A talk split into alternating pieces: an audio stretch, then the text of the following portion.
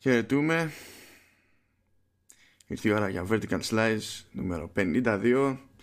Το γράφουμε βράδυ Παρασκευής 22 Νοεμβρίου. Αναρωτήθηκα λίγο αν είναι Δεκεμβρίου γιατί το έχω πιθανό να μην έχω πάρει χαμπάρι ξέρω εγώ τις τρεις μέρες να Χριστούγεννα. Ε, Νοέμβριος, Δεκέμβριος, τι πειράζει τώρα. Στην ηλικία μας μάλλον όλοι οι μήνες φαίνονται ίδιοι. Και τώρα με, με όλο το χαμό που γίνεται με τις γιορτές που μας έχουν πιάσει από Αμερική μεριά και τέτοια πλέον έχω μπερδευτεί. Ξέρεις πότε είναι γιορτές, πότε δεν είναι γιορτές, γιατί είναι γιορτές και παρετούμε. Είναι προ Black Friday και μετά Black Friday. Γεια σας σε όλους και από μένα. Τι κάνετε, ελπίζω να είστε καλά. Μια και είπα παρετούμε. Ναι, Έχω κρατήσει εδώ ένα link για την πάρτι σου. ειδικά για μένα. Ναι. Για πάμε. Λέει ότι αυτή την Κυριακή ξεκινά 11ημερο free fly event στο Star Citizen. Και να δεις ότι το είχα ανοιχτό αυτό πραγματικά για να μπορέσω να δω, να διαβάσω τι, τι είναι και συνειδητοποίησα, μου είχε διαφύγει και ζητάω συγγνώμη από το κοινό μας, μου είχε διαφύγει ότι αύριο είναι η CitizenCon. Αύριο παιδιά. Αύριο είναι η CitizenCon. Αναρωτιέμαι γιατί σου είχε διαφύγει. Δεν ξέρω, δεν ξέρω.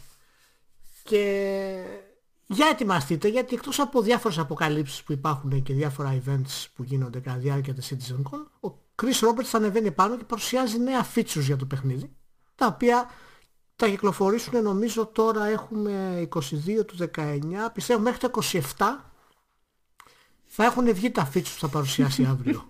Κάνω μια πρόβλεψη. Μέχρι το 27. Στο τέλος θα πεθάνει ο Ρόμπερτς και απλά θα κάνουν ship ό,τι έχει γίνει μέχρι τότε. Να σας ρωτήσω πάντως, το... δεν πρέπει να το αναγνωρίσουμε ο- ότι, είναι, ότι έχει φοβερή επιμονή; Δηλαδή, είναι ένα μυστήριο αυτό πάντα που ήθελα να μάθω για τον Ρόμπερτς. Γιατί ο Ρόμπερτς πάντα τον, τον έσωσε κάποια εταιρεία στην ουσία. Όπως έγινε παραδείγματος χάρη με το Privateer που μπήκε μέσα η Microsoft στο τέλος και το πήρε. Και τώρα δεν υπάρχει καμία εταιρεία να τον σώσει. Και μου ήταν πάντα ένα μυστήριο. Τι θα γινότανε; Θα κάνει collapse στον εαυτό του. Σαν, σαν, σαν, σαν, σαν black hole, ας πούμε, σαν neutron star. Τι, τι, τι πρόκειται να γίνει, γιατί δεν έχει σταματημό ο άνθρωπος. Μα δεν με σταματάει. τέτοιο, με τέτοιο μέγεθος επένδυσης εννοείται ότι δεν θα μπει κανένα στον κόμμα να το ξελασπώσει γιατί θα είναι αυτοκτονικό. Σου Τώρα λέω ναι, ότι- δεν υπάρχει ξελάσπωμα. Τελείωσε. Τώρα δεν υπάρχει κανένα ξελάσπωμα. Λοιπόν, τέλος πάντων, ε, να πούμε το θετικό πάντως ότι το, το παιχνίδι είναι πιο playable από ποτέ αυτή τη στιγμή.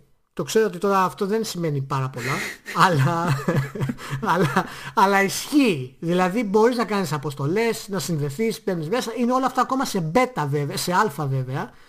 Η α πλέον έχει φτάσει, δεν θυμάμαι τον αριθμό της, είναι α3,2,5,38 ξέρω εγώ, κάτι τέτοιο. Και έχει φτάσει σε ένα σημείο το οποίο είναι... Μάλλον ξέρεις τι γίνεται τώρα, μπλέκονται το α με το β. Μπλέκονται αυτά, είναι τόσο προηγμένες οι εκδόσεις αυτές που μπλέκονται.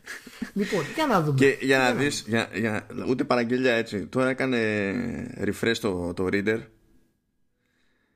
και μου έσκασε ένα, ένα, μια καινούργια δημοσίευση. Και- η οποία φυσικά είναι για το Elite Dangerous. Δεν μπορώ. Καλά, δεν μπορώ, δεν μπορώ. Το tracking που μας κάνουν είναι, είναι ασύλληπτο μάλλον, δεν ξέρω τι συμβαίνει. Ναι, εντάξει, είναι, Δεν είναι, ξέρω τι είναι, σημαίνει. είναι λίγο γελίο. Εν τω μεταξύ υποτίθεται ότι. Δηλαδή, είναι, επειδή ανακοινώθηκε ότι ξεκινάει beta testing ε, μεγάλου patch που είναι για bug fixes. Τι είναι- Ναι. Οχ, οχ. Λοιπόν, δεν ξέρω για να δούμε. Καλή αρχή ήτανε. Καλή αρχή ήτανε, μου άρεσε. Πάντως, πάντως ό,τι και να λέμε, ε, τα events της CitizenCon έχουν πολύ ψυχαγωγία. Είναι πολύ δροσιστικά. Βλέπεις πράγματα τα οποία είναι τρομερά, σου ταΐζεσαι λίγο με κάτι το οποίο λες μπορεί να είναι πιθανό κάποια στιγμή και όσο να είναι, είναι έχει μια μαγεία μέσα του. Οπότε... Έχει αυτή τη, τη, τη, τη γοητεία του, του 1984 που λες που, που, σε, που μπορεί χρόνια μετά ρε παιδί μου, μερικές δεκαετίες από σήμερα μπορεί και να είναι έτσι όντως τα πράγματα. Ναι, μπορεί, μπορεί. Ναι. Έχει, έχει αυτό, έχει αυτό, έχει αυτό. Αυτό πρέπει να το αναγνωρίσουμε. Πρέπει να το αναγνωρίσουμε αυτό το πράγμα. Δεν το κάνουν πολλοί. πλέον. Όλη αυτή η γενιά έχει, κατα... έχει, έχει χαθεί έτσι, έχουν καταστραφεί όλοι αυτοί. Είμαι, ε, πάντως είναι σε φάση με τόσο φράγκο που έχει μαζέψει. Ναι. Ε, εντάξει, δηλαδή ο, ο Μάσκ θα είχε βγάλει αυτοκίνητο άλλο. Θα ναι, βγάλει υπάρχει, το, το, το, μετά το Cybertruck, το οποίο αν πήρες χαμπάρι την παρουσίαση του, δεν θέλω κάνουμε ολόκληρη κουβέντα, αλλά πες μου ότι είδε πες μου ότι είδες γραμματοσειρά για το Cybertruck. Εσύ, εσύ, μα, ο, μα μιλάμε για τρολιά κανονική. Έβγαλε αυτοκίνητο τρολιά. Του καταλαβαίνεις ότι έχει κάνει το άτομο. Δεν τον νοιάζει τίποτα. Θα την κατεδαφίσει στην Τέσλα, θα την γονατίσει, αλλά τουλάχιστον θα το διασκεδάσει. Εγώ αυτό βλέπω πλέον. Και το βλέπεις αυτό το πράγμα και λέει ότι θα κάνει 40 χιλιάρικα. Θα ξεκινάει. Λες κάτω, οκ, εντάξει. Okay, okay. Το, όταν το είδα αυτό θυμήθηκα ένα περίεργο όχημα που ε, είχαν, που ήταν πιο μακρόστενο τέλος πάντων και πιο θωρακισμένο στο, στο Aliens του Cameron. Αυτό. ναι, ναι, ναι, αυτό είναι το ένα. Αλλά αυτό είναι κλασικά εποχή PlayStation 1. Δηλαδή έχει 8 πολύγωνα είναι. Βαλμένα τα ένα πάνω στο άλλο. Είναι τρομερό. Ε, ναι. τρομερό. Ναι. Είναι άμα βάλεις και έλικες παίζει λίγο Warhawk. Ναι, ναι, ναι. Ε, δεν έχουμε μεγάλη δισογραφία τελευταία εβδομάδα είναι η αλήθεια. Όχι, όχι. Ε, αν εξαιρέσεις το... Τα...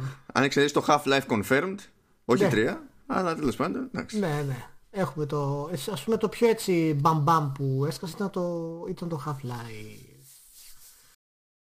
Και φυσικά βγάλαμε το 3 από δίπλα. Ναι, δεν, γιατί είναι prequel, half... είναι prequel. Ναι, είναι prequel. Half-Life 3 είναι δύσκολο ακόμα, οπότε ξέρεις, δεν έχει λυθεί ο γρίφος. Είναι prequel λοιπόν, είναι Half-Life Alex. Λοιπόν, δεν ξέρω πώς έχεις πάρει την όλη ανακοίνωση. Ε, έχω ε, many conflicting thoughts. ναι. Αλλά χωράει λίγο συζήτηση γενικότερη για τη Valve σε αυτό το κομματάκι. Όχι πάρα πολλά όμως γιατί την έχουμε κάνει φιλοφερό την εταιρεία. Είναι αλήθεια. Αλλά για πες μου λίγο πώς το είδες το, το τρελεράκι πώς το είδα το τριλεράκι. Δεν, βασικά δεν με ενδιαφέρει τίποτα στο τριλεράκι. Το μόνο που με ενδιαφέρε ήταν το παράδειγμα που πέτυχα αργότερα που τέλος πάντων που ήταν πιο καλά στοιχειοθετημένο ε, για, το, για την αλληλεπίδραση με πόρτες. Αυτό, σε αυτή τη φάση με τις πόρτες ναι. είναι για μένα το, όλα όσα υπόσχεται το Half-Life Alyx. Ε, μιλάς φυσικά για το δικαιολογία που είπε η Valve τέλος πάντων για το λόγο που ήθελε να κάνει το Half-Life Alyx VR γιατί υπάρχουν λέει νέοι τρόποι gameplay ας πούμε που δεν μπορεί να τους κάνεις με παραδοσιακό σχεδιασμό ναι και χρησιμοποιούν στην ουσία το VR όπως χρησιμοποίησαν το Gravity Gun για το Half-Life το 2 μεγάλη κουβέντα ναι, ναι. Και τεχνικώς ισχύει αυτό που λένε. Γι' αυτό και όλα στο ζήτημα δεν είναι ότι απλά απαιτεί VR. Απαιτεί και τα, και τα νεότερα χειριστήρια σε κάθε σύστημα VR στο, στο PC. Αλλιώς ναι. δεν παίζεται το παιχνίδι. Η, η, η, αλήθεια είναι ότι έχει, έχει λίγο ψωμάκι να λύσουμε αυτό το πράγμα. Πρώτα απ' όλα σε αυτό που λες, ε, εγώ στην αλήθεια δεν με εντυπωσίασε το εν, λόγω δήλωση αυτή γενικά. Εγώ δεν βλέπω ότι είναι αυτό δηλαδή με το VR είναι κάτι πραγματικά που δεν μπορεί να γίνει με το mouse και το keyboard, να σου πω την αλήθεια. Δηλαδή είπε ένα παράδειγμα, ξέρω εγώ, μπορεί να κάνετε roll το grenade, λέει, στο, στο δωμάτιο. Εντάξει, αυτό δεν είναι. Αυτό γίνεται. αυτό γίνεται. Γι' αυτό αισθάνθηκα το... στη φάση με, τη, με την πόρτα. Διότι το να, να διαλέξεις χέρι, το πόσο γρήγορα θα γυρίσεις ένα απόμολο, το αν θα ανοίξεις λίγο ή πολύ, το αν αυτό το λίγο ή το πολύ θα είναι αρκετό για ναι. να πετάξεις μια χειροβομβίδα ή οτιδήποτε άλλο, τη ταχύτητα με την οποία θα κλείσει την πόρτα κτλ. Όλο αυτό είναι τόσες διαφορετικές εντολές, δηλαδή θα έπρεπε να, με, με πλήκτρα να δώσει το περιθώριο σε κάποιον να διαλέξει ε, χέρι, να διαλέξει ταχύτητα ε, περιστροφής. Ναι, αλλά να σου πω κάτι, είναι και λίγο... Ε, ε, ναι, ναι, καταλαβαίνω το λες, αλλά, αλλά όπως περιγράφει λίγο, είναι και λίγο gimmick σε αυτή τη φάση. Δηλαδή πραγματικά...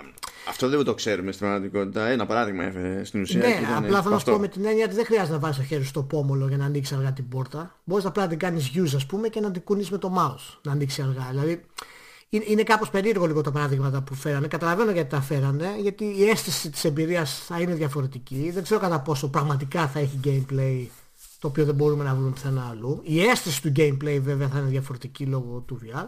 Εμένα ναι, αυτό που μου έκανε περισσότερο εντύπωση και μου έδωσε περισσότερες ελπίδες για την όλη φάση ε, είναι το εκπληκτικό interaction με τα αντικείμενα. Δηλαδή δεν ξέρω αν είδες σε μια στιγμή στο τρέιλερ, είναι πίσω από μια βιβλιοθήκη και χρησιμοποιεί το, το χέρι και σπρώχνει έναν κουβά.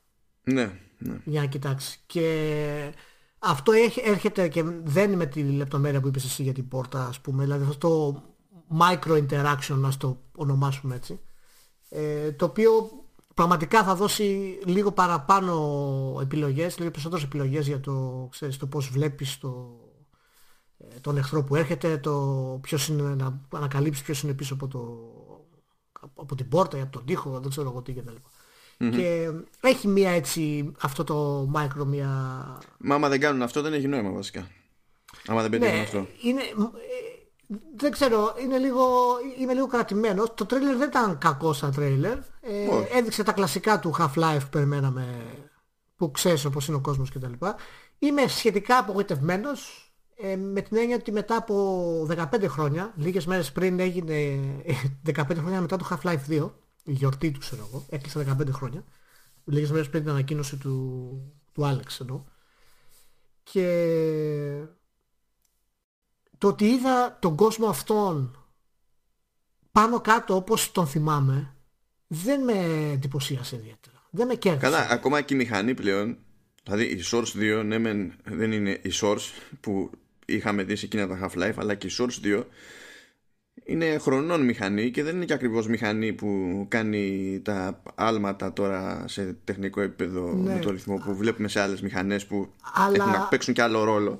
Ναι, ε, κοίτα, εννοώ περισσότερο όμως και το γεγονός ότι επιστρέφουμε στη City 17 πάλι. Υπάρχουν αυτά τα tripods, υπάρχουν όλοι αυτοί οι ίδιοι. Είναι οι ηλία και ξεκίνησε το. Όταν ξεκίνησαν να το φτιάχνουν, είχαν πάρει assets από το Half-Life 2. Τι να γίνει, ναι, αυτά είχαν. Ναι, λοιπόν, και καταλαβαίνω ότι υπάρχει μια έτσι ευδιαθεσία για την όλη φάση, αλλά να πούμε και την αλήθεια, δηλαδή τουλάχιστον την άποψή μου πάνω σε αυτό το πράγμα, ότι είναι, πάρα, είναι σαν μια εύκολη κυκλοφορία για τη Valve αυτό το πράγμα. Δηλαδή όταν είδα τη συνέντευξη του μίλαγε ο Κίλι ας πούμε με, του, με τους τρεις developer, με τους τρεις developer της, της Valve ε, και... Κατάλαβες, ε, δεν ξέρω αν το κατάλαβες αλλά σύμφωνα με τον Κίλι είναι, του άρεσε, ε, είναι, είναι πάρα πολύ το καλή η μάχη και όλα είναι deep and immersive. Α, ωραία. Δεν ξέρω αν το κατάλαβες. Δηλαδή, μετά από τις πόσες φορές σου έμεινε το νόημα αυτό. Και πόσο αναφο... Όλοι οι άλλοι δεν, δεν μιλούσαν καθόλου οι άλλοι για τη μάχη. Ο Κίλι καθόταν εκεί πέρα και μας θύμιζε τη μάχη. Ε, Πάντως λέγανε για το. Είναι. Καθόντουσαν λέει χρόνια λέει και τους συνδυάζανε λέει αυτό το πράγμα κτλ. Και, και εγώ περίμενα τουλάχιστον ακόμα και prequel να ήταν. Να λαμβάνει χώρα αλλού. Να υπάρχουν νέα assets, να υπάρχουν νέες ιδέες για αυτό το πράγμα. Αλλά, Αλλά είπαμε ότι δεν ξεκίνησε καν ως Half-Life αυτό. Και στην ουσία ναι, γιατί και οπότε σκέφτομαι, ξέρεις, ότι όλη αυτή η φάση, μήπως, ξέρεις, απλά προσπαθούν να προωθήσουν το, το VR τους στην όλη διαδικασία και να Σίγουρα, γι' αυτό, έχουν, γι' αυτό θα έχουν και σαν freebie το παιχνίδι σε όποιον έχει ναι. Valve ναι. Index. Ναι, Valve Index, ναι. Να βάλουν τη Valve λίγο πάλι στο παιχνίδι και τα λοιπά. Και εντάξει, θα είναι ok παιχνίδι και τέτοια, αλλά γενικά η αντίδραση και η κυκλοφορία του, του half αυτού μου φαίνεται πάρα πολύ περίεργη. Δεν έχει το impact που περίμενα να έχει. Δεν έχει τα, τις νέες ιδέες και το νέο κόσμο που περίμενα να έχει. Τουλάχιστον σε περιοχή αν όχι σε κόσμο συνολικά. Βγαίνει σε μια πλατφόρμα η οποία είναι πολύ περιορισμένη και ήδη και τα requirements που χρειάζονται ας πούμε για το PC, τα minimum είναι πολύ ιδιαίτερα δυνατά σε σχέση με άλλους VR τίτλους. Δηλαδή το πιο, το πιο normal jump που πας από την 970 στη 1060 παραδείγματος χάρη ε, είναι για τα minimum. Και συν της άλλης, αν το θυμάσαι το τρέλερ βέβαια, το θυμάσαι, ναι. δεν υπάρχει περίπτωση να έχει αυτό το fidelity σε VR. Δεν υπάρχει περίπτωση. Στο λέω από τώρα. Από το headset τώρα, εντάξει. Δεν υπάρχει περίπτωση, θα το θυμηθείς. Γιατί αυτό είναι θέμα ανάλυση, έτσι, ναι. πώς το, είναι, το είναι, έτσι όπως το έδειχνε πραγματικά είναι κάτι εξωφρενικό για να τρέξεις σε τέτοια ομαλότητα με τέτοια ανάλυση και σε τέτοια γραφικά ακόμα και αν πρόκειται για την λίγο καθυστερημένη ας την πούμε σωστή. Πάντως θα, θα παίξει σίγουρα, δηλαδή εντάξει τώρα προφανώς δεν μπορούν να πούνε τίποτα, θεωρώ αυτονόητο ότι θα βγει μετά σε, σε PSVR για PS5 δεν θα μπορούσαν να πούνε κάτι τέτοιο τώρα και να χτυπιούνται το μόνο που είπαν στη συνέντευξη εκεί το περίπου round ναι. table ξέρω εγώ τι ήταν ήταν ότι ναι θα, θα είναι μόνο VR για αυτό και για αυτό το λόγο, εντάξει. Αλλά από εκεί και πέρα δεν είναι ότι θέλουμε να περιοριστούμε σε κάποιες πλατφόρμες Θέλουμε να πάει σε όσε περισσότερες γίνεται. Και αυτό το λέει με τη λογική ότι ναι, προφανώς θα δουλεύει και σε Oculus, θα δουλεύει, ξέρω εγώ, και σε Vive και τέτοια. Αλλά ε, είναι και λίγο εύκολη υπόθεση να πεις ότι μετά θα έχουμε και φρέσκα συστήματα που θα έχουν και λίγα κότσια παραπάνω ας πούμε μας παίρνει δηλαδή το θεωρώ ότι θα το κάνουν Πιστεύω θα το κάνουν και εγώ αλλά αν δώσει στο VR του PlayStation τέτοια εικόνα όπως είδαμε στο τρέιλερ ε, τότε πραγματικά θα μιλάμε μια επανάσταση πλέον. Για τέτοιο headset δηλαδή- αποκλείεται. Για το δηλαδή επόμενο, το ανανεωμένο που θα βγάλει, μπορεί. Εντάξει, ε, να είναι ας πούμε, κάτι ενδιάμεσο πιστεύω βασικά, γιατί και η Sony ε, για τη Sony είναι πιο σημαντικό να πετύχει μια normal τιμή στην τελική σχέση με τους υπόλοιπους κατασκευαστές. Γι' αυτό το λέω. Και δεν ξέρω, ίσως έχει περάσει και καιρός. Ίσως έχει περάσει καιρός από το Half-Life το 2. Ίσως έχει χάσει λίγο την έγκλη του αυτός ο κόσμος. Έχουμε προχωρήσει λίγο μπροστά. Γιατί ακόμα και στο τέλος ας πούμε που κλείνει το, το τρέιλερ και μένεις με αυτή την γεύση του κόσμου δεν κάτι, κάτι, κάτι δεν ταιριάζει, κάτι δεν πάει. 20 τα 15 χρόνια είναι όντως πάρα πολλά τελικά. Δεν ξέρω να σου πω. Δεν, δηλαδή δεν θεωρώ ότι μπορώ να βγάλω συμπεράσματα που να με νοιάζουν και εμένα τον ίδιο σε αυτή τη φάση. Μόνο, μόνο με υποθέσεις θα πάω. Αλλά σίγουρα ε, είναι μια κίνηση που θέλει να είναι statement για το VR. Αυτό φαίνεται ακόμα και από την τιμολόγηση η οποία ανακοινώθηκε πριν γίνει απόλυτο συγκεκριμένη η κυκλοφορία, δηλαδή πάνε Μάρτιο 2020, εντάξει. Ναι, ναι, ναι. Ε, και στην ουσία το, το περίεργο της υπόθεσης είναι που λένε ότι το ξεκινήσανε σαν ένα μάτσο από πειράματα με VR και Source και μετά που φτάσανε σε ένα σημείο πειραματισμού μπήκαν στη διαδικασία να δουν ωραία τι, τι IPs έχουμε πρόχειρα, τι θα βόλευε και κάνανε δοκιμές και μετά πολλά καταλήξανε στο, στο Half-Life ότι θα τέριαζε στη, στην όλη φάση. Οπότε ακούγεται λίγο περίεργη η οδός που οδήγησε σε αυτή τη η διαδρομή τέλος πάντων που οδήγησε σε αυτόν τον τίτλο που βέβαια έτσι εξηγεί και ακόμη πιο εύκολα γιατί αυτό είναι prequel και δεν είναι ξέρεις και καλά κανονική συνέχεια Ακριβώς και πάει λέγοντας. Που λέγανε και, δηλαδή ο, ο ένας έλεγε εντάξει, Half-Life 3 λέει μακριά από μένα, ξέρω εγώ. Πανικός που να μπλέξουν με τέτοιο παιχνίδι. Το οποίο σου δείχνει βέβαια και επειδή το περιέγραφε αυτό και ως γενικότερο mentality και φοβία τέλος πάντων μέσα στη, στην εταιρεία, ότι ίσως ως προς αυτό να κολλάει περισσότερο η ατάκα, μήπως είναι πολλά τα χρόνια, όχι τόσο για εμάς όσο για αυτούς. Να έχει μεγαλώσει όλη αυτή η φάση τόσο πολύ μέσα στο ίδιο το, το μυαλό των υπαλλήλων της Valve, γιατί είναι υπαλλήλοι, αλλά είναι και τόσοι άλλοι που ήρθαν αργότερα, ας πούμε, που να φοβούνται και οι ίδιοι να τα αγγίξουν. Αυτό θα είναι πολύ περίεργο αν ισχύει πάντως. Ελπίζω να μην, να, να μην ισχύει, αν και δεν ξέρω αν έχει καν σημασία αν ισχύει ή όχι. Εγώ πιστεύω ότι απλά όλη η νοοτροπία της Valve έχει αλλάξει ολοκληρωτικά και προσπαθούν πάρα πολύ να στηρίξουν ό,τι κάνουν τώρα χρησιμοποιώντας τα assets τους που έχουν χρησιμοποιήσει μέχρι τώρα. Δηλαδή όλα τους και οι τελευταίες κινήσεις ας πούμε, και, το, και το artifact ας πούμε, που ήταν η κίνηση της Valve ε, δεν ήταν κάποια μελετημένη σωστή κίνηση για να βγάλεις αυτό το παιχνίδι. Και νομίζω δεν είχε ξεκινήσει να φτιάχνεται αυτό σε εσωτερικό project έτσι κι αλλιώς. Δηλαδή ναι, μετά ναι, το πήρανε από μισό έτοιμο. Ε, εκεί που δεν ξέρω που θα πιάσει τόπο, που φαντάζομαι ότι θα παίξει ρόλο γιατί είπαν κιόλας ότι δουλεύουν στο, στο Alex. Ε, η Campo Santo που είναι πιο πρόσφατη εξάγορα. Ναι, ναι, είναι λίγο πιο φευγάτη αυτή. Ναι. Κοίτα δεις, ε, θέλω να πιστεύω ότι αν από όλα τα αν μπορούμε να πάρουμε κάτι θετικό από αυτήν την ανακοίνωση είναι το παιχνίδι τουλάχιστον το τρέλερ φαίνεται solid φαίνεται ωραίο συγκεκριμένο παιχνίδι ξέρει ακριβώς τι πάει να κάνει φαίνεται αυτό το τρέλερ δηλαδή δεν ψάχνουν ιδιαίτερα. Και ότι ίσως θα της ανάψει λίγο τη, το spark από κάτω τη φλόγα για να ασχοληθεί ξανά με κάποιο game development ας πούμε της προκοπής αυτό είναι το μόνο που βλέπω γιατί κατά τα άλλα είναι φανερό νομίζω και δεν το λέω αυτό πεσημιστικά. Οι εταιρείες το κάνουν αυτό, εντάξει δεν είναι κακό. Απλά στη Valve φαίνεται περισσότερο επειδή έχει κάνει τόσα πολλά χρόνια. Ότι χρησιμοποιεί το μεγαλύτερο της asset για να προωθήσει κάτι άλλο αντί να προωθήσει το ίδιο το asset. Το οποίο είναι το μεγαλύτερο της asset. Αυτό μου κάνει... Ναι, αλλά ταυτόχρονα δεν είναι και κοντά ρόλος. Δηλαδή θυμάστε είχε κάνει με το Half-Life 2 και με, το, με τη Steam. Ναι, ναι. Αλλά το Half-Life το 2 ήταν σε PC, έτσι. Δηλαδή ήταν... Μπορούσες να το, να το πάρεις δηλαδή. Τώρα νομίζω ότι είναι εύκολο κάποιος μετά από 15 χρόνια να κάνει... Ε, να, να, να, να πάει να αγοράσει το VR με αυτά τα specs στο PC για να παίξεις το Half-Life το Alex. Τι να σου πω. Αυτό θα είναι μεγάλη πρωτιά αν το καταφέρεις. Και τότε ήταν θέμα, γιατί αν θυμάσαι κάνανε και συνεργασίες με την τότε ATI και τα λοιπά, γιατί και δίνανε με διάφορες κάρτες τσάμπα το παιχνίδι από ένα σημείο και έπειτα. Βασικά Ναι, και, ναι, και είχα- πριν το λαντσάρισμα, γιατί για την εποχή του και πάλι ήταν ζόρι το παιχνίδι. Δεν είναι... Είχαν, είχαν, είχαν διάφορα τέτοια, αλλά μιλάμε για το sequel τώρα του Half-Life. Δηλαδή Ναι. θα πας να αγοράσεις. Τώρα μιλάμε για ένα prequel σε VR. Το οποίο ακόμα δεν έχει Κοίτα, η ακολουθεί αλή- καν στα πλατφόρμα. Η αλήθεια είναι δηλαδή, ότι Τα hype δεν είναι συγκρινόμενα. εμπορικά ας πούμε θα είχαν καλύτερη τύχη αν ε, αντί για prequel κάνανε ένα remake.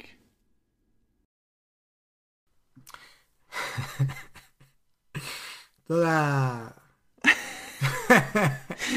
τώρα, θες, τώρα θες να ανοίξουν τα φυτίλια πολύ γρήγορα και είμαι σε Να ήρεμη σου πω, κοίτα, κατάσταση. η αλήθεια είναι ότι εδώ και ένα δύο ώρο, τρία ώρο, εντάξει, εκτός από το να χαζεύω μια γιαγιά στο σέλ μου 3 να λιώνει σανό, η οποία γιαγιά είναι τυφλή κιόλας. Ε, βάζω κούπακι μισό-μισό ζεστό νερό και, και κόκκινο κρασί μη γλυκό Ναι. και γι' αυτό είμαι πιο μέλο από το συνηθισμένο και Είσαι πιο μέλλον από το συνηθισμένο. ναι και αντίστοιχα υπάρχει και μια άγνοια κινδύνου όπως αντιλαμβάνεσαι το οποίο βέβαια δεν με αφήνει να ξεχάσω την, την, τάνη- την τιτάνια μου αγάπη για τον Τζοφ Κίλι δεν θα πω τίποτα τίποτα για τη συνέντευξη την ίδια για, δηλαδή ένα σχόλιο έκανα και αυτό φτάνει αλλά θέλω να σου κάνω μια ερώτηση Ηλία Ναι. Μπορείς να μου εξηγήσεις γιατί αυτή η 20 λεπτή συνέντευξη είναι στο YouTube channel των The Game Awards; Η οποία συνέντευξη λειτουργεί και ως teaser για το ότι ο Κίλι θα ε, γυρίζει εδώ και καιρό το Final Hours όπως το κάνει συνήθως με παραγωγή της Ναι, Valve. ναι, ναι. Ε, Κοίτα, θα έχουμε μεγάλη, θα έχουμε κάποιες αποκαλύψεις στο Game Awards υποκύλη για το Half-Life. Δηλαδή θα είναι Ναι. ο star of the show. Ναι, αυτό το καταλάβαμε. Δηλαδή, ο- προφανώς γι' αυτό μπήκε έτσι, στο, στο κανάλι το συγκεκριμένο. Αλλά πρόσεξε τώρα, όταν λέει ο Κίλι θα έχουμε τεράστιες αποκαλύψεις για το οτιδήποτε. Ε, ε, ναι, Ναι, εντάξει, δεν- τι θες να πει δηλαδή ρε μάλλον τώρα; Όχι, τι θες αλλά να πει; ε, φτιάχνει, έχει μια συνέντευξη. Θες να κάνει βίντεο και να πει θα έχουμε πολύ λίγες αποκαλύψεις στο, στο έχει επόμενο. μια συνέντευξη. στην οποία συνέντευξη δεν αναφέρει πουθενά τα The Game Awards. Αναφέρει μονίμως το Final Hours που ετοιμάζει, που θα βγει του χρόνου. Το κάνει συνέχεια. Ξέρουμε ότι θα εμφανιστεί το παιχνίδι έτσι κι αλλιώς και στα The Game Awards. Κάποιο είδους παρουσία θα την έχει. Ωραία. Και με αυτά ως δεδομένα ανεβαίνει αυτή η συνέντευξη σε αυτό το κανάλι. Ναι, δεν βλέπω κανένα πρόβλημα. εγώ. Αλήθεια στο λέω. Δεν καταλαβαίνω ποιο είναι το πρόβλημα. Πραγματικά δεν καταλαβαίνω. Δηλαδή, καταλαβαίνω μάλλον τι θες να πεις, αλλά πιστεύω ότι επειδή έχεις, έχεις φάει μια ψύχωση με τον Κίλι γενικά και άλλοι που βλέπω στο τέτοιο, δεν ξέρω γιατί έχει πέσει αυτή η ψύχωση. Αλλά τέλος πάντων, την καταλαβαίνω από μία μεριά. Αλλά αυτό είναι ένα, ε, κάνει ένα promotional εργάλειο, συνδυάζει δύο πραγματάκια, να πει κάποια θέματα, γιατί είναι και πάρα πολλά χρόνια αγαπητικός της, ε, της Valve, εκτός από του Kojima δηλαδή, και ανεβαίνει επάνω και λέει τα πραγματάκια του. Γιατί πρέπει να το κάνουμε αυτό τόσο overthink και να τον, ε, να τον βγάλουμε ότι κάνει κάτι αρνητικό ας πούμε. Ι- Γιατί, για- Γιατί, γιατί δεν γιατί, το δεν υπάρχει, καταλαβαίνω. γιατί δεν υπάρχει, δεν υπάρχει συνέπεια στη, στη λογική που ακολουθεί. Εγώ αυτό ψάχνω και δεν το βρίσκω. Δηλαδή, αν το, αν το βίντεο αυτό, αν έκανε το υπερκονέ με τη Valve και ανέβαινε το βίντεο στο κανάλι της Valve, θα το θεωρούσα λογικό. Αν έκανε πάλι το υπερκονέ και το ανέβαζε στο, ανέβαζε στο όποιο κανάλι είναι δικό του κανονικά, ξέρω εγώ, που δεν ξέρω ποιο είναι, κονέ. Έχει μια σταθερή συνεργασία με το YouTube Live κτλ. Άμα έκανε εκεί ένα συνδυαστικό κονέ και λόγω της συνεργασίας το έκανε έτσι, που το, live, υποτι- το YouTube Live, τα, τα περί gaming που έχει, έχουν να κάνουν με την κάλυψη του αθλήματος κτλ. Υπάρχουν. Έχει, δεν είναι ότι δεν είχε άλλο outlet. Κάτι που να ήταν, Ε, απλά, ξέρω ναι, εγώ, εντάξει, λογικό. Γιατί να μην το βάλεις στα Game Awards, γιατί, α, α, εάν αυτό είναι πρόβλημα, το, αυτό, αυτό είναι σημαντικό πρόβλημα για μένα να συζητήσουμε, αλλά από τη στιγμή που το κάνουμε το, συζητάμε λιγάκι κτλ. Όχι, είναι και, θέμα λογικής. Δεν είναι ότι δημιουργεί πρακτικό πρόβλημα σε κανέναν. Προφανώς δεν δημιουργεί πρακτικό πρόβλημα σε κανέναν. Εντάξει, αλλά... το, και η λογική είναι κάπως σχετικό ρε μάλλον. Δηλαδή το πώς επηρεάζει κάποιον τη λογική είναι κάπως σχετικό δηλαδή αυτό το πράγμα. Δηλαδή εμένα δεν μου φαίνεται καθόλου παράλογο να το κάνει αυτό. Μπορεί να μην έχει το αποτέλεσμα που ίσως θα ήθελε κάποιος, αλλά το, το κάνει εκεί είναι, δεν, δεν σημαίνει κάτι άσχημο. Ας πούμε. Δεν, δεν, το, δεν το καταλαβαίνω. Μα δεν χρειάζεται κάτι είναι... να είναι άσχημο για... Μα δεν χρειάζεται κάτι να είναι άσχημο για να είναι παράλογο. Ναι, δηλαδή... θα, θα, θα, το παράλογο είναι υποκειμενικό ρε μάλλον. Αυτό για σένα είναι παράλογο. Δεν είναι παράλογο για τους άλλους ή για μένα. Ας έβαζε έστω, ήθελε να το κάνει να κολλάει περισσότερο. Τόση ώρα μιλούσε με τους ανθρώπους, ας έλεγε σε κάποια. Ας έκανε plug τα The Game Awards. Γιατί, γιατί δεν το έκανε αυτό, γιατί; Γιατί, θα είναι το παιχνίδι στα The Game Awards και το βίντεο Εντάξει, είναι στο, στο κανάλι του The Game Awards. Στο τέλος του βίντεο το λέει αυτό το πράγμα. Γιατί ε, εγώ πιστεύω τώρα ότι καλά ε, αυτή η ιδέα να βρούμε κάτι αρνητικό ας πούμε στον Keighley και στον κάθε Keighley, δεν είναι μόνο Keighley στον οποίο γίνεται αυτό. Δηλαδή φτάνει και κάποια όρια, δηλαδή και οτιδήποτε κάνουν ας πούμε πρέπει να είναι αρνητικό. Και το πιο, δεν χρειάζομαι καμία προσπάθεια πράγμα, στο να βρω ζητήματα με τον, με τον Κίλι. Ναι, ναι, απλά σου λέω το πιο εύκολο πράγμα είναι γενικά να βρίσκουμε αρνητικά πράγματα σε οτιδήποτε. Δεν υπάρχει πιο εύκολο πράγμα. Το, το κριτήριο δεν είναι αν γίνεται. Το, το κριτήριο είναι τι, τι στέξει του τέλος. Το, το θέμα είναι αν πρέπει να το κάνεις αυτό. Εάν δηλαδή έχει βάση, έχει νόημα να το κάνεις αυτό. Και αυτό ειδικά με το Γκίλ δεν ξέρω τώρα ακριβώς γιατί γίνεται και γιατί συζητάμε για τον Γκίλ τόσο πολύ. Αλλά εντάξει, διαφωνούμε στην προσέγγιση και mm. στο τι θεωρούμε ο καθένας για τον Γκίλ ας πούμε. Αλλά εγώ δεν τον παίρνω τόσο σοβαρά όσο πας να τον πάρεις εσύ. Δηλαδή εγώ παίρνω αρκετά τα θετικά του κομμάτια, τα οποία πιστεύω είναι πολύ περισσότερα από τα αρνητικά που κάνει ο Κίλ. Και θα μπορούσε να κάνει καλύτερα, θα μπορούσε να κάνει άλλα πράγματα. Σαφέστατα και θα μπορούσε. Το Αλλά... θέμα δεν είναι πόσο σοβαρά το παίρνω εγώ. Είναι πόσο, πόσο, γενικά, ως, λέω, ως, πόσο σοβαρά. Ναι, αλλά ως, ε, πώς να σου πω, με τι βαρύτητα υποτίθεται ότι παρουσιάζεται και αντιμετωπίζεται και ο ίδιος για τον εαυτό του και από όλους τους υπολείπους. Μα την έχει αυτή την μπορεί, να μην το, μπορεί να μην το θέλει. Μπορεί να θέλει κάτι άλλο, ξέρω εγώ. Ναι, μπορεί αλλά, ότι να είναι, αλλά, αλλά με κάποιο τρόπο ναι, αλλά αυτή το πράγμα την έχει αυτή τη βαρύτητα. Και την έχει κερδίσει αυτή τη βαρύτητα που έχει. Εγώ με αυτές τις άποψεις. Μπορεί να μην την έχει κερδίσει με την έννοια ότι όχ, είναι ο φοβερός δημοσιογράφος, ο φοβερός αναλυτής και θα τον ακούσουμε ας πούμε κτλ. Από αυτούς έχουμε ελάχιστους ούτως ή άλλως. Αλλά το ότι έχει κερδίσει την ιδέα να είναι insider ας πούμε ε, σε κάποια θέματα υπό αυτή την άποψη, ναι. Και απ' την άλλη ξέρεις υπάρχουν και άλλοι ας πούμε που κάνουν διάφορα τέτοια κονέ, αλλά ξέρεις επειδή δεν έχουν τα Game Awards είναι πολύ δύσκολο να τους ακούσεις ας πούμε και να τους βρεις. Mm. Anyway, ε... Εντάξει, τώρα δεν υπάρχει πιο συγκεκριμένο σχόλιο να κάνω σε αυτό, αλλά δεν είναι πολύ normal να το κάνω, οπότε θα το αφήσω στην άκρη. Θα σου πω κατηδίαν. Για, καλά, καλά. Ε, τέλος πάντων, εντάξει τώρα, δεν είναι, δεν είναι και μεγάλο έτσι θέμα. Ειδικά ο, ο Κίλι, ας πούμε, για αυτό το πράγμα. Πιστεύω ότι και ο ίδιος είναι... Καταλαβαίνει πάνω κάτω ποιος είναι και κάνει αρκετό τρόλινγκ και στον εαυτό του δηλαδή, αρκετές φορές. Τι ήθελα να, να πούμε λίγο για τα, για τα βραβεία, τώρα με αφορμή του Κίλι και τα λοιπά. Ε, διάβασα τη μουσική δωματίου. Ναι. Ε, και είδα και διάφορες συζητήσεις στο, στο ίντερνετ και τα λοιπά. Γιατί ο κόσμος γενικά δεν τα γουστάει τα βραβεία, έχεις καταλάβει; Εμείς εδώ στην Ελλάδα δηλαδή, τουλάχιστον δεν ξέρω εμείς. Α, δεν, είναι, δεν στην Ελλάδα. Ε, ναι, γενικά δεν βλέπω πουθενά αλλού εγώ πώς θα παίξουν και κράζουν κατευθείαν τα βραβεία. Με το που γίνονται ανακοινώσεις. Α, όχι, εγώ βλέπω και απ' έξω. Δεν είναι. Ναι, όχι, βλέπω και εγώ απ' έξω, ρε παιδί μου, αλλά δεν είναι αυτό το μόνο που βλέπω. Βλέπω και πολύ θετικά μαζί. Εδώ δεν, εδώ δεν, δεν μου έχουν τύχει θετικά. Μπορεί να το έχω χάσει. Δεν ξέρω. Εντάξει, αυτό είναι και θέμα κλίμακας και, και κύκλου. Γιατί εδώ πέρα που θα δεις τα αρνητικά τα περισσότερα, δηλαδή την πιο γκρίνια, δεν θα τη δεις στα, στα social εδώ. Και ποια είναι η γκρίνια; Διάβασα κάποιες γκρίνιες ότι δεν είναι κάποια παιχνίδια που προτιμάει ο κόσμος να είναι μέσα. Αυτό είναι γκρίνια δηλαδή. Είναι κάτι να συζητήσουμε. Διάβασα ότι είχε παράπονα κόσμος ότι κάποια υπερπέχνητα δεν ήταν μέσα στα βραβεία. Και αυτό δείχνει ότι τα βραβεία είναι άθλια. Τώρα ξανά πώ το λέει. Όχι, έλεγε. Ξέρω πώ το, το εννοεί. Γιατί και εγώ έγραψα για κάποια πράγματα που γιατί δεν είναι μέσα αυτά. Αλλά ναι, όχι, το όχι. Σκεπτικό μου δεν το σκεπτικό σου ήταν διαφορετικό. Γι αυτό σου το σκεπτικό μου είναι ότι ωραία είναι αυτά που είναι. Άρα βλέπω μια λογική στην προσέγγιση τους τέλος πάντων. Οπότε με αυτή τη λογική που βλέπω μου φαίνεται off. Άσχετα με το αν συμφωνώ εγώ με τη λογική που βλέπω. Αυτό ναι, άσχετο είναι αυτό, άσχετο αυτό. Απλά ε, ε, εγώ δεν κατάλαβα ας πούμε το... Γιατί καταλήγουμε να κρίνουμε την ποιότητα των βραβείων συνολικά επειδή απλά δεν συμφωνούμε με, τις, με τους τίτλους που επιλέγουν. Εντάξει τώρα τι να σου πω σε αυτό. αυτό είναι, ε, για να το απαντήσω αυτό έχει να κάνει κάθε φορά με το, με το άτομο που το λέει και γιατί το λέει. Ξέρω εγώ γιατί το λέει ο καθένας. Μπορεί κάποιος να το λέει και να έχει σκεφτεί κάτι που να έχει νόημα. Κάποιος να το λέει και να είναι μπουρδας. Που να το σκεφτώ το... όλα τα ενδεχόμενα. Ναι, δεν ξέρω. Ε, ε, εμένα μου κάνει εντύπωση. Δηλαδή αυτό το πράγμα αυτή η αρνητικότητα έχει αρχίσει και με κουράζει πάρα πολύ στα, στα ελληνικά μέσα και στο, και στο κοινό. Κατευθείαν βγαίνει, ας πούμε, υπάρχει το κρά κατευθείαν σε οτιδήποτε. Και ισχύει αυτό και στα games, ας πούμε. Και υπάρχει λίγο, δηλαδή συναχωρήθηκα λίγο με την τόση άρνηση ας πούμε, που βλέπω στο, που είδα στη μουσική δωματίου από τους συντάκτες. Ε, όχι απαραίτητα ότι πρέπει να σου αρέσουν τα βραβεία κτλ. Αλλά δεν μπορούσα να βρω έτσι κάποιους λόγους πάνω κάτω. Όχι όλους βέβαια. Υπήρχαν κάποιοι λόγοι οι οποίοι είναι ok.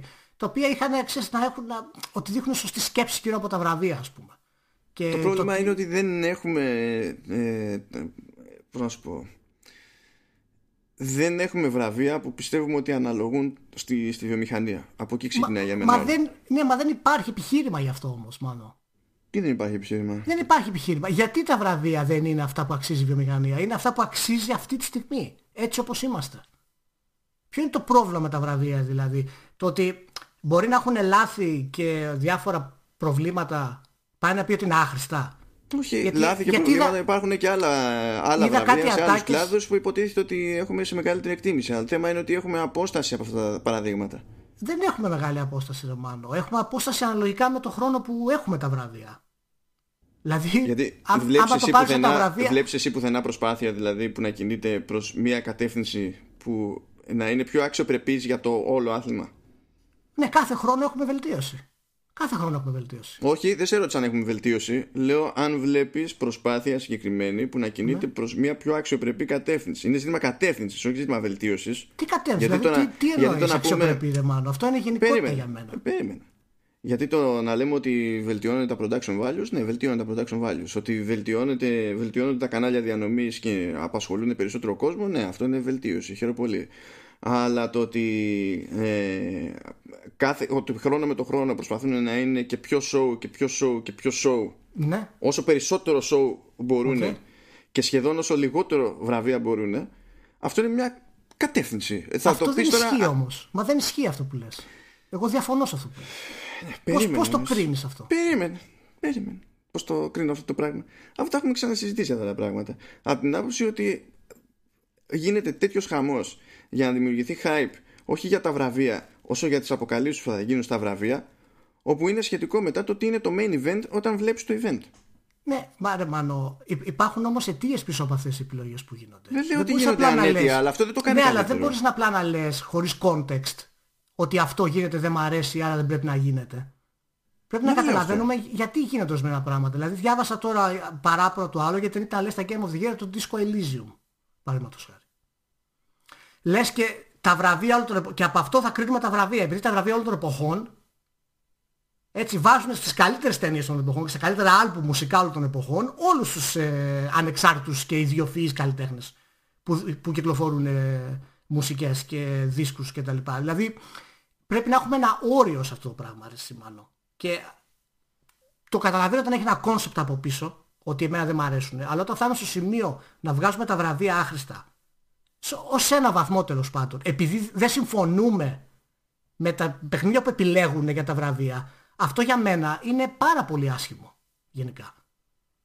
Μα δεν μιλάμε καν για τέτοια συζήτηση. Αυτή η συζήτηση δεν, το, δεν με απασχολεί γιατί κάθε φορά πάντα κάποιος διαφωνεί με, το, με την επιλογή. Αυτό γίνεται σε όλα τα βραβεία στο σύμπαν. Γι' αυτό εγώ μιλάω ότι αυτό που με ενδιαφέρει είναι η κατεύθυνση που προσπαθούν να κινηθούν τα πράγματα και ότι θα υπάρχουν διαφωνίες μετά σε διάφορα σημεία, θα υπάρχουν διαφωνίες. Δεν πειράζει. Και αυτό καλό είναι. Και αυτό υγιές είναι στη τελική. Ναι, οι διαφωνίες θα υπάρχουν, αλλά δεν μπορείς να κρίνεις τα πάντα από αυτές τις διαφωνίες από το υποκειμενικό σου πρίσμα.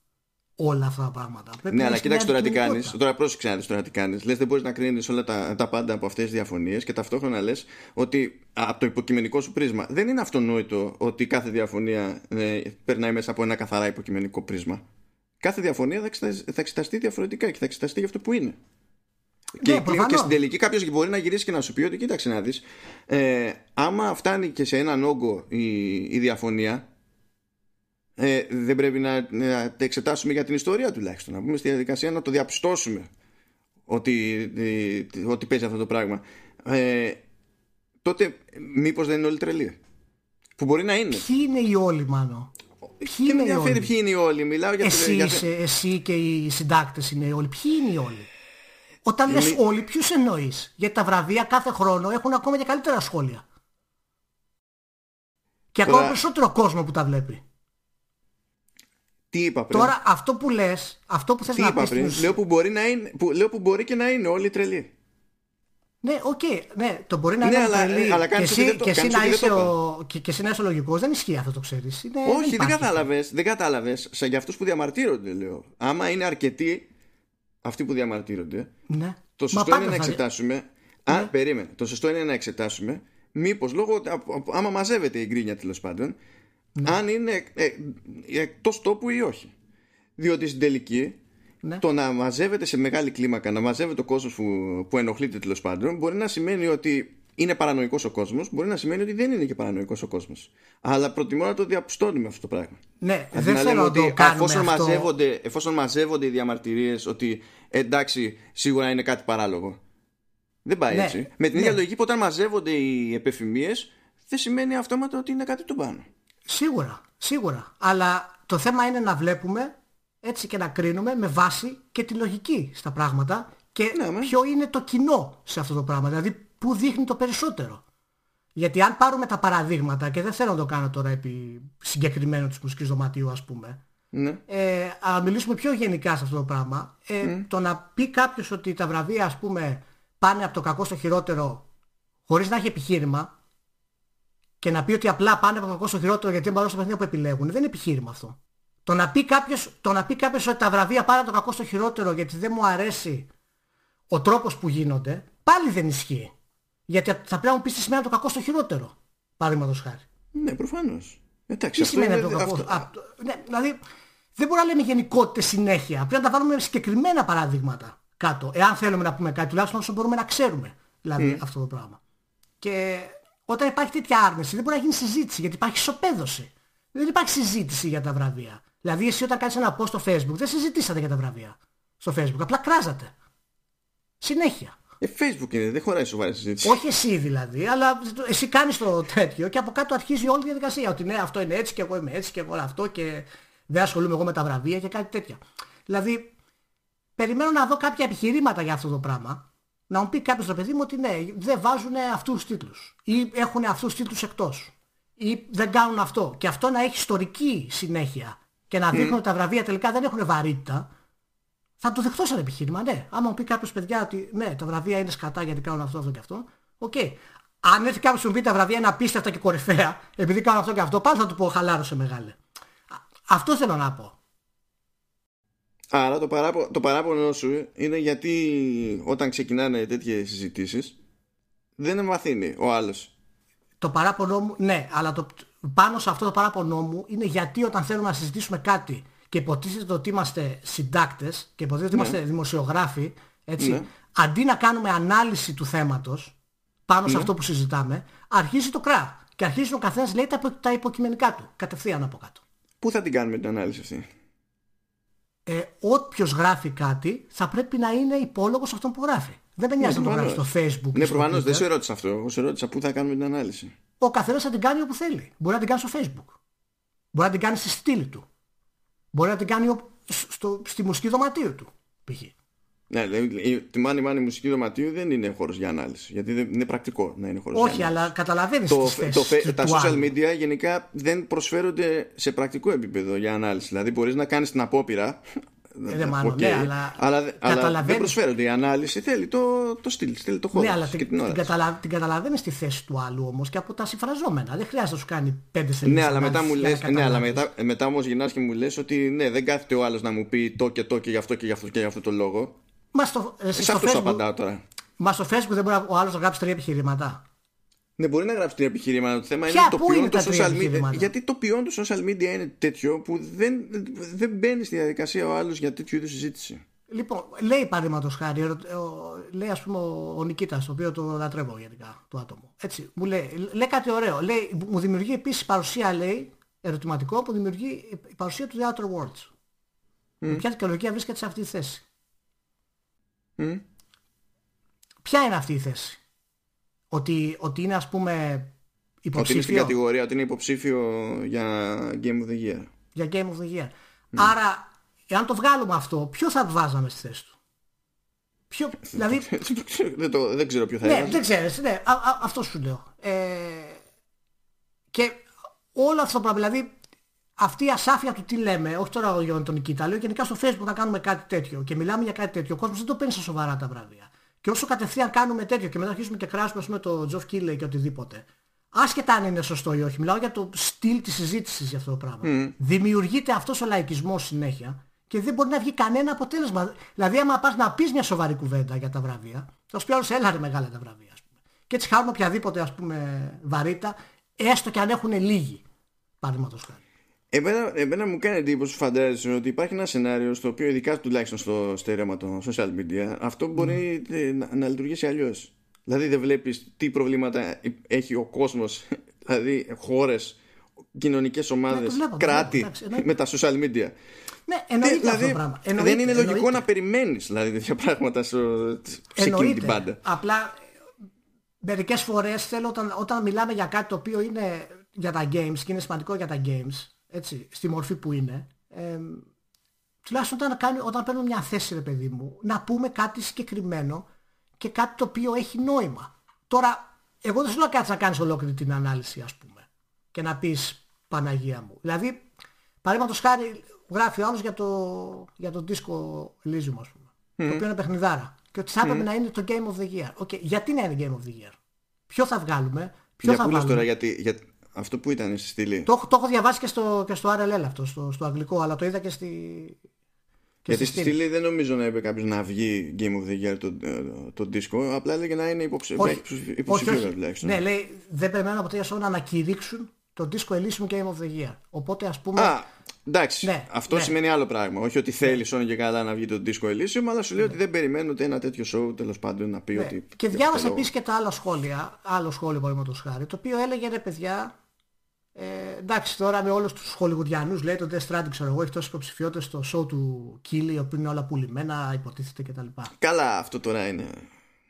Αυτό είναι μηδενισμός, τώρα είναι έκδηλος μηδενισμός. Δηλαδή αυτό, αυτό το γράψα και στο post που, που έκανα από κάτω. Δηλαδή τι θέλουμε δηλαδή ρε Μάνο εν τέλει; Δηλαδή έχουμε το Death Stranding φαβορή για να πάρει αυτά τα βραβεία που είναι το πιο ανώμαλο παιχνίδι που έχει βγει σε αυτή τη γενιά με βάση όλα αυτά που φέρνει αλλά δεν μας αρέσει κιόλας πλέον. Δηλαδή τι θέλουμε από όλα αυτά δηλαδή. Έχουμε το Resident Evil 2 υποψήφιο για παιχνίδι της χρονιάς. Θέλουμε whipping into submission. Και για να πετύχει το whipping into submission, πρέπει αυτός που θα προσπαθήσει να τρέξει τα ρημάδια τα βραβεία να είναι κάποιος που έστω να προσποιείται ότι είναι above and beyond, ότι είναι υπεράνω. Και αυτό δεν είναι σχόλιο για τον Κίλι. Αυτό το σκέφτομαι πιο πολύ με τη λογική που έχει, ξέρω εγώ, το ρόλο που έχει μια ακαδημία που λέμε τώρα στα Όσκαρ και τα λοιπά, που έχει τα χίλια της τραβά, ξέρω εγώ, και ό,τι να είναι. Σε αλλά αυτό δεν μπορώ να διαφωνήσω. Δεν μπορώ να εκεί, διαφωνήσω. εκεί είναι το Γιατί θέμα. όταν δεν έχουμε ας πούμε μία, ε, μία ροή και μία εξήγηση του πώς χρησιμοποιούμε τα remakes π.χ.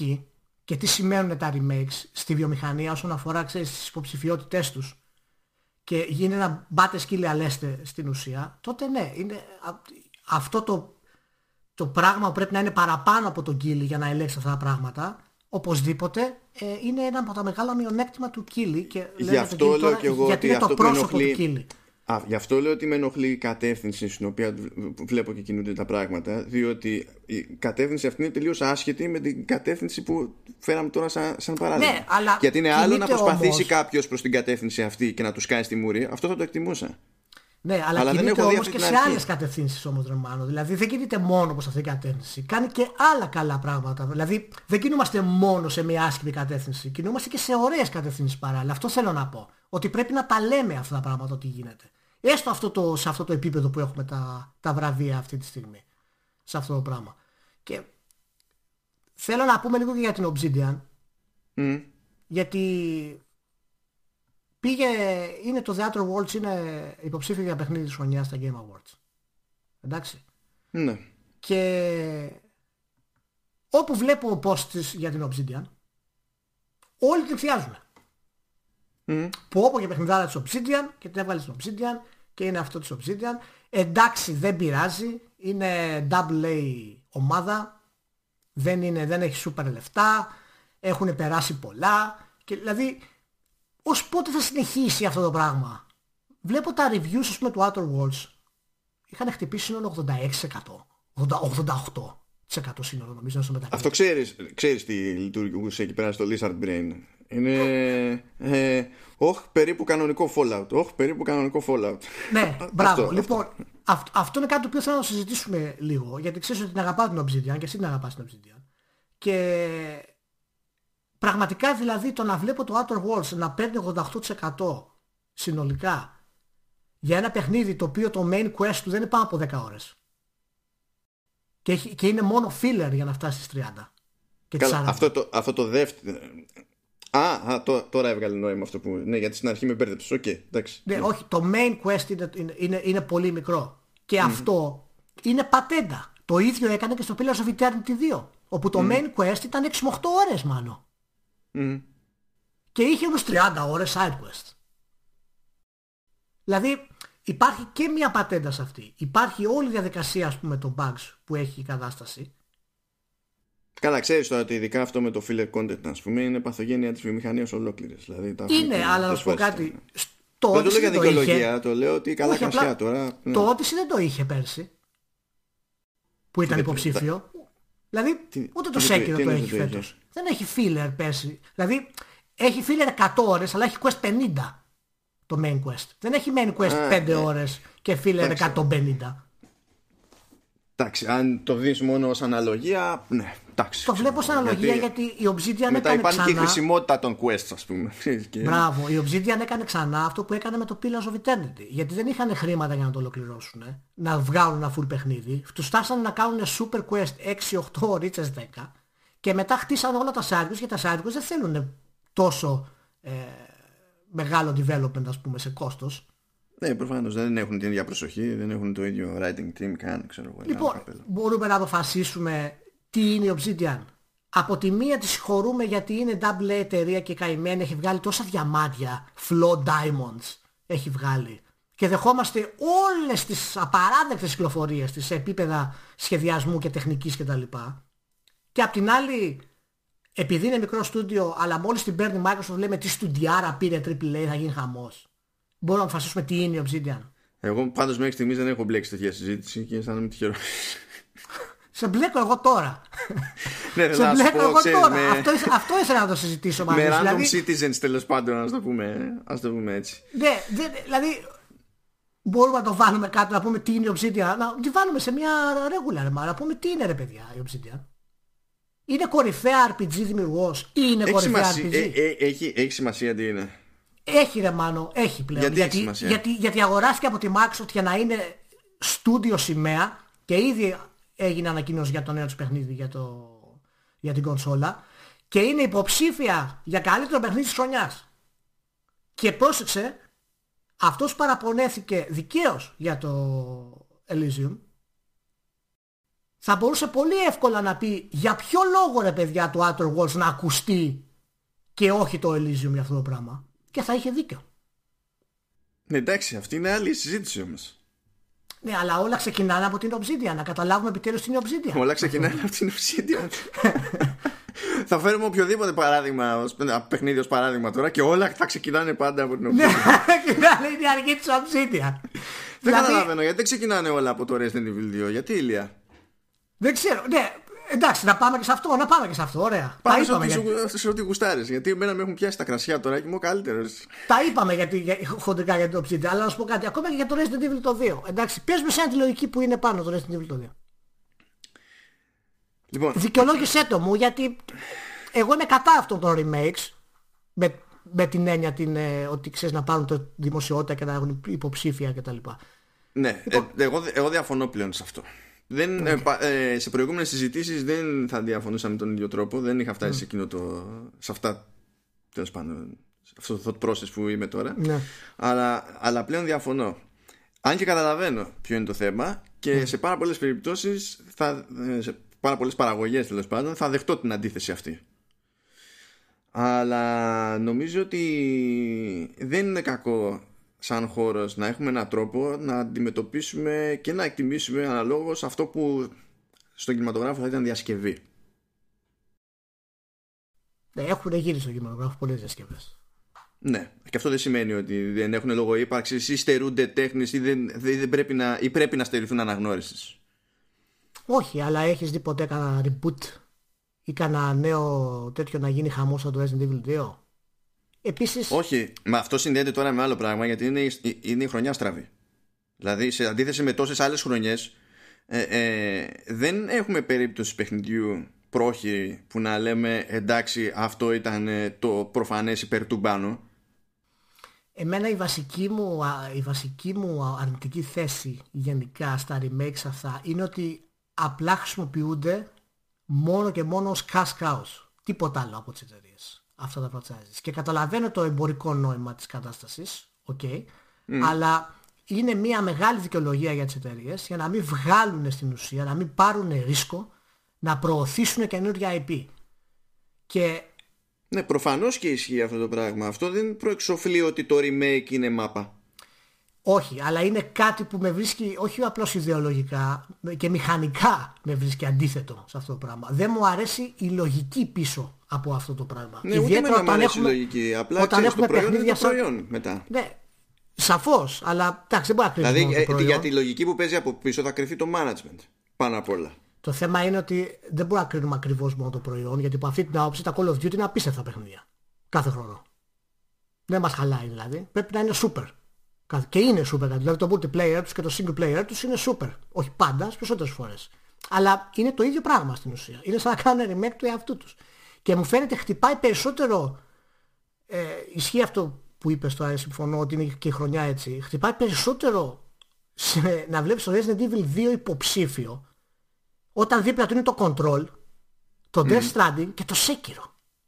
Ναι, γενικά είναι, είναι...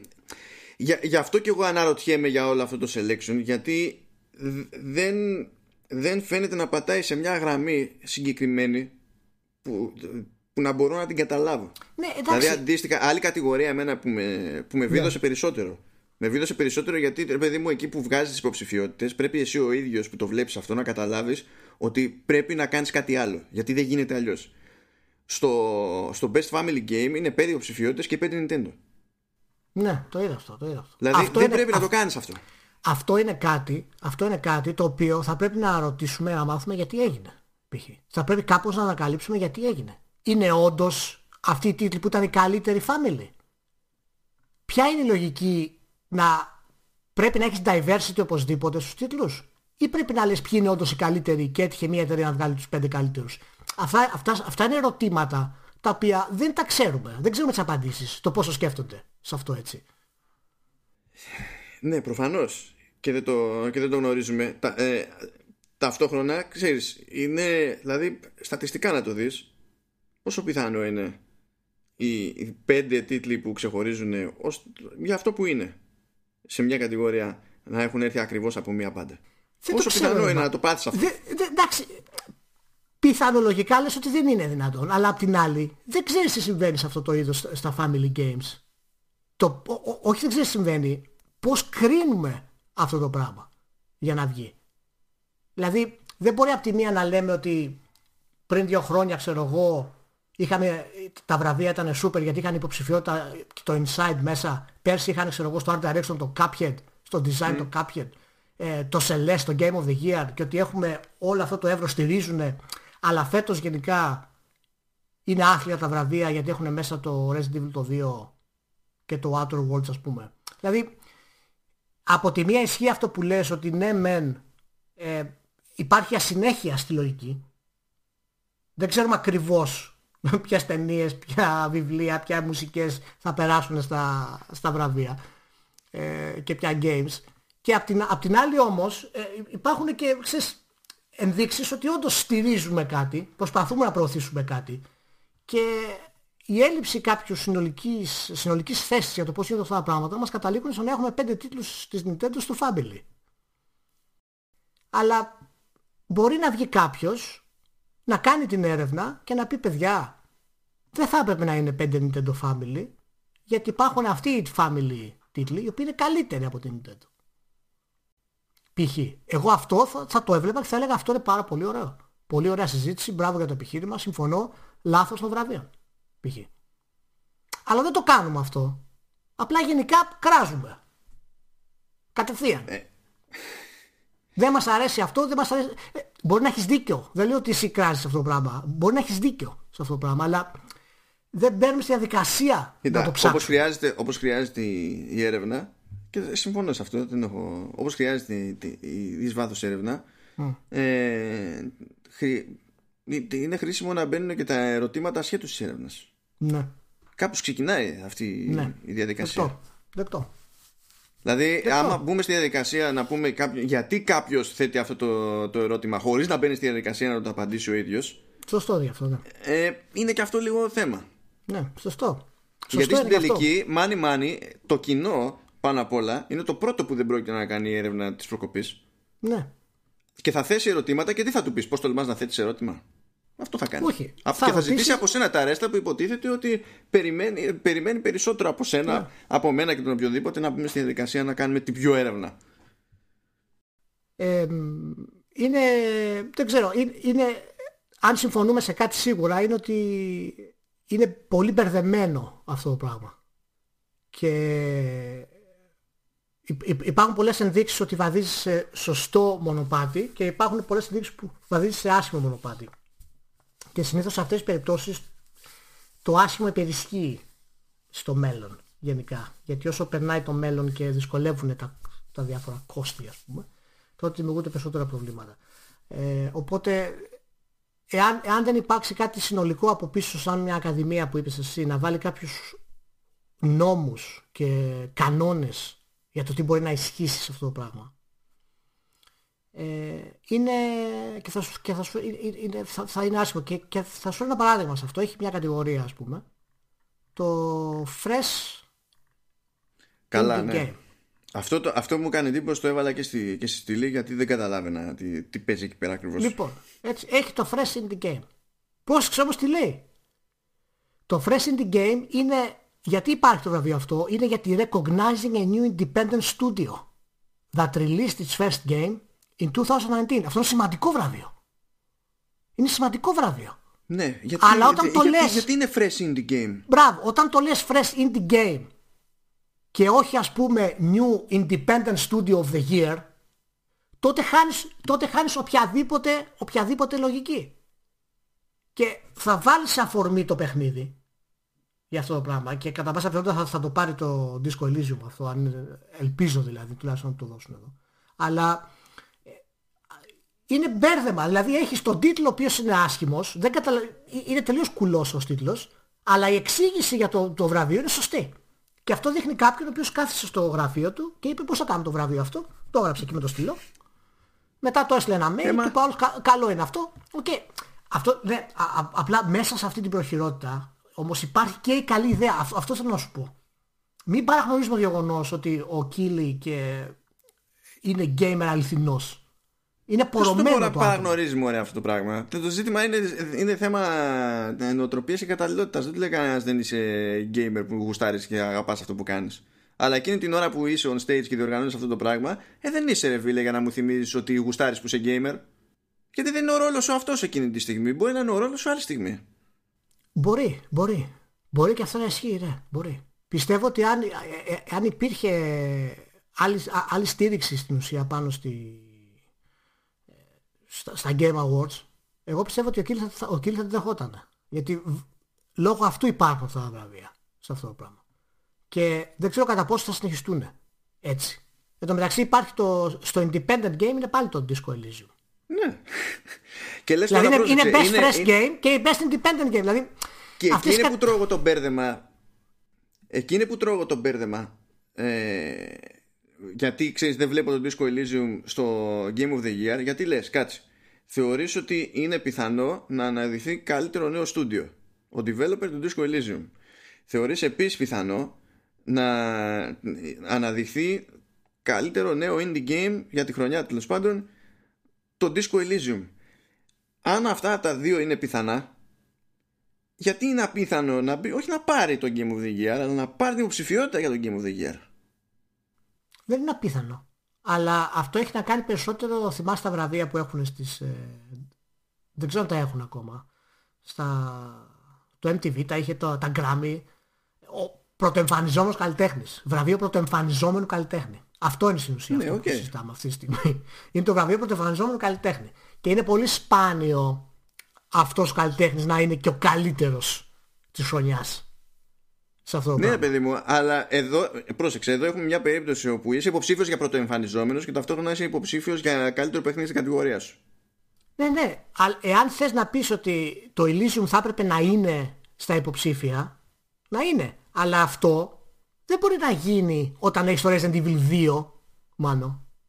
Ε, ε, εγώ το πιάνω μεμονωμένα. Λέω ότι με δεδομένο ότι έχει αυτή την υποψηφιότητα στο- ε, για Fresh, έχει την άλλη υποψηφιότητα για Best Indie, με αυτά ως δεδομένα, που αυτά δεν τα διάλεξα εγώ, αυτά τα διάλεξαν οι Ναι, οργανωτές. αλλά ποιο, ποιο, έτσι. ποιο θα βγάλεις αυτό, για Game of the Year, ποιο θα βγάλεις για να το βάλεις στο Elysium. Αυτό είναι, δευτε, αυτό είναι δευτερεύον πρόβλημα. Είναι όταν έρθει η ώρα να βάλω όντως το Disco Elysium. Μα μπορεί να το τότε κάνανε αναρωτηθώ τι αυτό θα ρε, εσύ. βγάλω. Μπορεί να το κάνανε και είπανε δεν θέλουμε να το βγάλουμε ούτε το Resident, ούτε το Outer, ούτε κανένα για να βάλουμε το Εντάξει. Elysium. Να λοιπόν που όλα κατα... ε, δεν ξεκινάνε μόνο στη...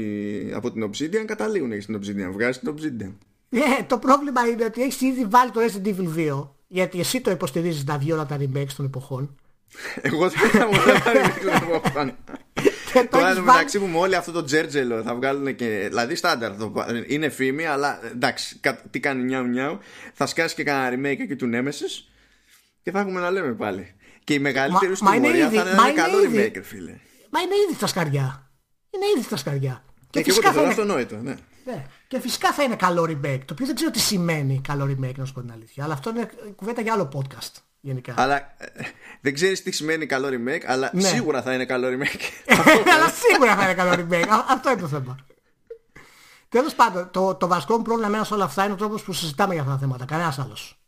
Κανένας άλλος. Και είναι αυτό το οποίο εμένα με έχει εκνευρίσει γιατί το έκανα πάρα πολλά χρόνια και εγώ λάθος. Ε, με την έννοια της πόλωσης.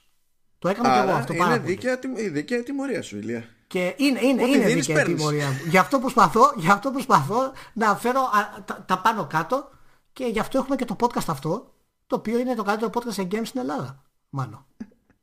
δεν ξέρω αν το γνωρίζεις αυτό. Σου ξαναλέω πάντως. Δεν ξέρω, εντάξει, δεν ξέρω σε ποια κατηγορία θα πέφταμε εμείς. Θα ήμασταν... Καλύπτουμε όλες τις κατηγορίες. δεν ξέρω που θα μας ρίχναν, έχω, έχω μπερδευτεί. Λογικά θα μας βάζανε σε sports racing. ναι, να σου πω τα... τα... τα, τα, τα Golden Joystick πώς φάνηκαν; Ναι, αν, αν δεν το είδες, best storytelling πήρε το Days Gone. ναι, όχι, α, στάθηκα στην ύπαρξη του Ultimate Game of the Year ως ατάκα. Πού το, πού, πού, πού, πω, πω, Ultimate Game of the Year. Δεν είναι απλά το Ultimate Game of Ga- the Year, είναι το Ultimate Game of the Year. Ναι, Γιατί τα Ulti- Game of the Year των άλλων είναι... Τώρα... Πρόσεξε, εντάξει. Ultimate Game of the Year Resident Evil 2. Θα μας καταστρέψεις πάνω, στο λέω. Θα καταστρέψεις όλη τη βιομηχανία. Πλέον θα παίξουμε Halo ένα remake, δεν θα ξαναβούνε τίποτα άλλο. Αυτό Ε, για, ήταν. τα, για τα Golden Joystick εγώ αδιαφορώ. θα ήθελα να είναι αλλιώς, αλλά αδιαφορώ. Ε, επειδή όλη η ιστορία είναι, βασίζεται σε online ψηφοφορία. Γι' αυτό το λόγο αδιαφορά. Ναι. Εντάξει, κοίτα, εμένα μου αρέσει ο Τζέστερο, μου αρέσει το κοινό να λέει την άποψή του αυτά τα πράγματα. Αλλά ναι, είναι να κάτι λέει το απλά οποίο... το κοινό, το κοινό πρόσεξε. Το, εμείς ε, λέμε πριν ότι έχουμε ένα, κεν- ε, έχουμε ένα κενό σαν χώρος τέλος πάντων. Δεν έχουμε ένα όργανο που να έχουμε όλες τις εκτίμησεις κτλ. Και, τα λοιπά, και εμέσως να εκφράζει μια κατάσταση και μια θέση της βιομηχανίας. Ε, ε, ε, Εμείς έχουμε ένα έλλειμμα ήδη σε αυτό το θέμα. Ο κόσμος δεν έχει ακριβώς έλλειμμα έκφρασης σε τέτοια θέματα, διότι θα κάνει τα καφριλίκα του στα Steam Reviews, θα κάνει ό,τι του γουστάρει, ακόμα χειρότερα καφριλίκα πλέον στα, στο Metascore, θα ψηφίσει στα Golden Joystick, έχει κατηγορίες για την part του ε, στο, στα The Game Awards, θα βρει ό,τι, ανα- ό,τι ανασένει στα comments, θα ψηφίσει με το πορτοφόλι του και θα αγοράσει ό,τι είναι να αγοράσει. Δεν έχει πρόβλημα έκφρασης ως προς αυτά τα θέματα ο κόσμος. Η βιομηχανία πάνω. έχει πρόβλημα έκφρασης. Social media μου ήθελες. Τι, τι, τι, τι, τι θα σας κάνω εγώ τώρα; Όχι, μα σου Ορίστε. εξηγώ γιατί δεν Ορίστε. με νοιάζουν τα Golden Joystick Awards. Γιατί θα μπορούσαν υπό άλλε συνθήκε να με νοιάξουν. Αλλά δεν ε, περιμένω από τα Golden Joystick να μου δείξουν πώς πέρασε ο άλλος. Δηλαδή φαι- έχω, έχουν τόσα outlets και φαίνεται το πράγμα. Πάντως δείχνουν πάρα πολύ, πάρα πολύ. Δείχνουν μια τάση του τι αρέσει στο κοινό περισσότερο. Ναι, δεν διαφωνώ καθόλου. Δεν δεν μου κάνει εντύπωση βέβαια γιατί και αυτοί που ψηφίζουν σίγουρα έχουν και κάποιες ηλικίες έτσι, κάπως διαφορετικές από εμάς τώρα. Αλλά γενικά ε, το Best Storytelling των Days Gone μπορώ να πω ότι δείχνει ως ένα βαθμό το πώς καταλαβαίνουμε το storytelling ως παίχτες γενικά. Δηλαδή μπορείς να πάρεις από αυτά τα βραβεία κάποιες ενδείξεις για τον gamer. Βέβαια. Έχουν, δείχνουν παραδείγματος χάρη, απ' την άλλη δείχνουν το PC Game of the Year, το World of Warcraft Classic. Ε, ε, ε, δεν, δεν, δεν ενθουσιάστηκες Έτσι. όταν έφτασες εκεί στη λίστα. Δεν, δεν Απ' πέρασες τη- πολύ ωραία. Ναι. Απ' την άλλη δεν ξέρω τώρα τι είναι. Οι Critics δώσανε το βραβείο στο Control. Critics Choice Award. Ναι. Έτσι. Αλλά οι gamers δώσαν το Outstanding Contribution στο Life is Strange. Το οποίο είναι πάρα πολύ ωραίο βραβείο. Μ' αρέσει πάρα πολύ. Αλλά... Outstanding contribution. Ναι, Ναι, δεν- α- ναι, είναι, είναι ένα βραβείο γενικό. Δεν ξέρουμε ακριβώς. Δεν, δεν έχει κάποια περιγραφή τι σημαίνει αυτό. Για να το, για να το καταλάβουμε. Studio of the Year Epic Games. Studio of the Year Fortnite, Epic φίλος, Games. ναι, Fortnite. Ακριβώς. Και Ακριβώς. free Λοιπόν, games στο Epic είναι- Games τώρα. Άρα είναι πολύ, είναι πολύ ενδιαφέρον. Εμένα μου αρέσει πάρα πολύ. Να δω, α, καταλαβαίνεις λίγο πάνω κάτω ξέρεις, πού χτυπάει τώρα ο παλμός. Γιατί μιλάμε τώρα για gamers 15 χρονών, 20 χρονών, 25, 16. Είναι, και, και φαίνεται αυτό πάρα πολύ. Best Visual Design Devil May Cry 5 ας πούμε. Εξαιρετικό. Εξαιρετικό. Ε, ε. Ναι, ναι, γιατί, γιατί ήταν στη χρονιά αυτή. Ήτανε. Γιατί ήταν, Εντάξει, ε, πώς να σου πω, ε, Στα καλύτερα τέλος πάντων ήταν. Αν Ήταν όχι στη στα φάση καλύτερα. που οι, οι κόσμοι του παιχνιδιού ήταν ε, γενικά ντεμή, ενώ τα υπόλοιπα τους Ναι, στοιχεία ναι, ήταν τα πολύ υπόλοιπα ήταν καλοβαλμένα. φοβερά. Γι' αυτό σφίγγομαι λίγο, γιατί το καταλαβαίνω μεν, απλά ταυτόχρονα λίγο σφίγγομαι. Βλέπεις όμως ότι οι νέρντουλες του VR, η πραγματική ελπίδα στο σύμπαν, έχει, έχουν νιώσει και είπαν Beat Saber. Ναι, Γιατί εμείς δεν έχουμε κόμπλεξ. Δεν χρειαζόμαστε να βγει Half-Life Alyx για να νιώσουμε ότι κάτι καταφέραμε. πάντως, πάντως να σου πω ότι το κοινό τελικά εγώ το αγαπάω και το πιστεύω 100%. Πιστεύω ότι είναι τα καλύτερα, ξέρει ακριβώς τι του γίνεται. Ξέρεις δηλαδή απίστευτα επίπεδα γνώσης, τα οποία εμείς δεν τα συλλαμβάνουμε. Άρα Resident Evil 2 Ultimate Game of the Year. Και αυτό αποδεικνύεται από το Most Wanted Game, το οποίο είναι το Cyberpunk 2077. Δεν υπάρχει μεγαλύτερη απόδειξη από αυτό το πράγμα. Εντάξει, δεν ξέρω πώς κάνεις, πώς, πώς βγαίνει ο συμψηφισμός αυτός με το, με το Ultimate και με το Most Wanted. Δεν, υπά- ξέρω πώς δεν το κάνεις υπάρχει, αυτό μες στο δεν, κεφάλι υπάρχει σου. ψηφι- δεν υπάρχει ψηφισμός. Είναι τίποτα. Είναι Και αυτό φυσικά που- έτσι και εννοείται και το World of Warcraft Classic, δηλαδή τι να πεις.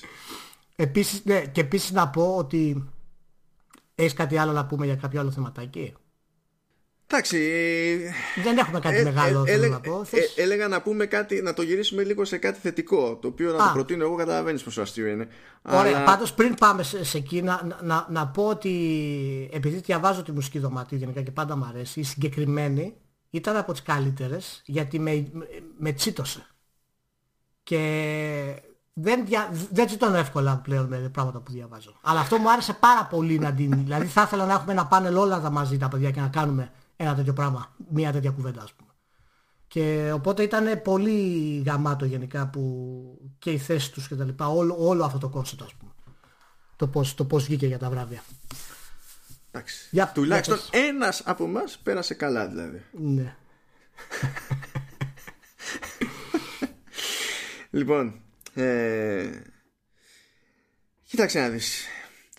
Έχουμε όλη αυτή την ιστορία τώρα που τσιτωνόμαστε με Black Friday, Ναι. Cyber Monday, Thanksgiving και δεν ξέρω, δηλαδή το πιο χρήσιμο πράγμα που μπορούσαμε να κάνουμε να πάρουμε στα σοβαρά τα Thanksgiving που εντάξει μπορεί να ξεκίνησαν από σφαγή Ινδιάνων αλλά τώρα πάει Πάει πέρασε σφύριξε το. το, το διαιτητής δεν είναι εντάξει οκ τι, τι να κάνουμε τώρα αλλά ρε παιδί μου αντί να πάρουμε το πραγματικά θετικό να μαζευτούμε μία φορά παραπάνω στον κόσμο ε, στο, Ναι. στο χρόνο μέσα και να μας αμπουκώσουμε μέχρι τελικής πτώσεως Ναι. έχουμε αρκεστεί μόνο στις, στις εκπτώσεις ρε παιδί μου εδώ και εκεί οπότε έλεγα γιατί να μην κάλυψουμε το κενό και τουλάχιστον να κάνουμε αυτό το κλισέ που περιμένουμε από μερικές πολύ στερεοτυπικές έτσι, αμερικανικές οικογένειες να είναι όλοι μαζί το σόι και το τραπέζι και να μπουν στη διαδικασία να πούνε γιατί τι, τι ευχαριστούν, τι έχουν ποιον δεν θέλουν να ευχαριστήσουν για τι πράγμα ευχαριστούν το, τον κόσμο τον, ξέρω εγώ,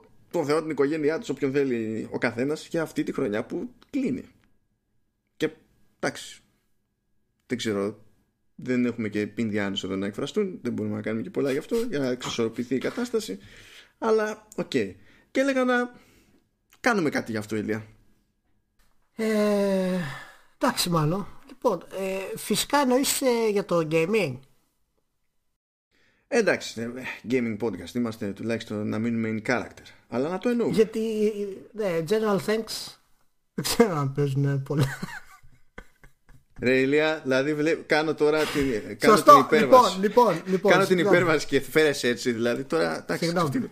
Συγγνώμη, συγγνώμη. Λοιπόν, είναι, είναι, είναι μια υπέρβαση τη σέβομαι. Συγγνώμη, έκανα βλακία. έκανα βλακία. Λοιπόν, κοίτα, να δεις, η αλήθεια είναι ότι φτάνουμε σε ένα τέτοιο επίπεδο και θέλω να πιστεύω ότι γενικά αυτή τη χρονιά έχουμε πάρα πολλά που είμαστε thankful. Γενικά για τα, για τα Είπαμε games. να Έχουμε κρατήσει ισορροπίες, Ηλία, όχι να το χοντρίνεις από τη μία στην άλλη. Δηλαδή υπάρχουν και ισορροπίες. Πάνε με Ρε, τον μα- άριστον. Τα έχουμε πει όλα. Αυτά τα κλισέ είναι γνωστά. Ρε Μάνο, ρε Μάνο, ωραία, για, για ξεκινάς εσύ τότε κάνε και θα ακολουθήσω εγώ. Δεν το, δεν, για, για κάνε το κονέσι. Που έχεις κάνει και τα κρασιά σου δηλαδή. Και θα, θα μπω στον τόνο που πρέπει. Λοιπόν, εγώ θα ανοίξω ένα-ένα τα πέταλα της καρδιάς μου σαν την αγκινάρα. Μμμ. Θα μπορούσε να πεις γαρίφαλο, αλλά τέλος πάντων. Όχι, Τριαντάφυλλο, δεν- όχι, μαργαρίτα. το ταιριαστό στη δική μου περίπτωση είναι η αγκινάρα. Είναι- Δεν χρειάζεται να το εξηγήσω, πιστεύω. Μαργαρίτα δεν ανοίγει τα φύλλα, τα έχει ανοιγμένα. Για πάμε. Είναι πάντα χαροπή. Λοιπόν, θα, θα, το, θα ξεκινήσω με κάτι πρόσφατο. Χαίρομαι και μόνο για, τη, για την ύπ- ύπαρξη. Σε όποια κατάσταση κι αν είναι. Χαίρομαι για την ύπαρξη του Shenmue 3 σε αυτή τη ζωή. Μμμ. Διότι δεν είναι ωραίο πράγμα για κανέναν. Σε οποιοδήποτε μέσο, σε, οτι- σε οτιδήποτε στη ζωή βασικά, να περιμένεις να μάθεις την κατάληξη μιας υπόθεσης, μιας ιστορίας, το οτιδήποτε, τόσα χρόνια. Και να είσαι και με την απορία κιόλας, αν θα υπάρξει ποτέ ελπίδα να βρεις την όποια κατάληξη. Γιατί όλοι χρειαζόμαστε closure. Ηλία. Αυτό, αυτό ήταν το να ξεκινήσεις ελαφρά. Το Ναι. με ισορροπία, αυτό ήταν η ισορροπίας σου δηλαδή.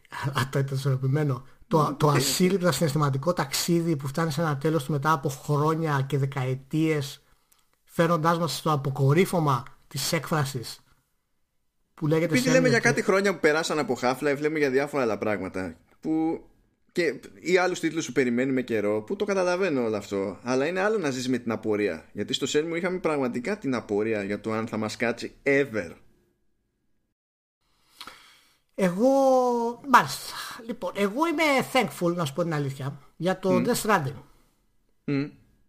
Ε, όχι για άλλο λόγο, αλλά επειδή δεν περίμενα ποτέ να κυκλοφορήσει ένα τέτοιο παιχνίδι με τόση στήριξη και οικονομική ευχέρεια και άνεση ε, και στο οποίο το gameplay του είναι να κουβαλάς πακέτα. Αποδέχομαι. Είναι σουρεαλιστικό εντελώς το αν το σκεφτείς το πότε έχει κυκλοφορήσει αυτό το παιχνίδι και δεν ξέρω όμως πώς να το δω και θέλω να με βοηθήσει λίγο σε αυτό. Αν να το δω ότι είναι το τελευταίο μεγάλο ε, σχέδιο μιας γενιάς σχεδιαστών που πεθαίνουν. Αυτό είναι το σχέδιό τους τελευταίο. Η αντίδρασή τους δηλαδή.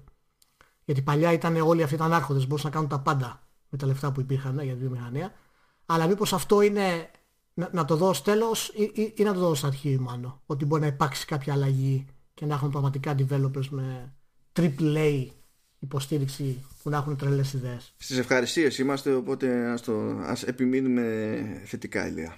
Μια χαρά. Ωραία. Ας πούμε ότι, ότι είναι αρχή και όχι το τέλος. Και όχι τίποτα άλλο. Εδώ είπαμε και τις προάλλες. Εδώ κάτι πάει να ξαναξύνησε και ο ταγκάκι. Αν αυτό δεν αφήνει την ελπίδα να ανθίσει δεν ξέρω.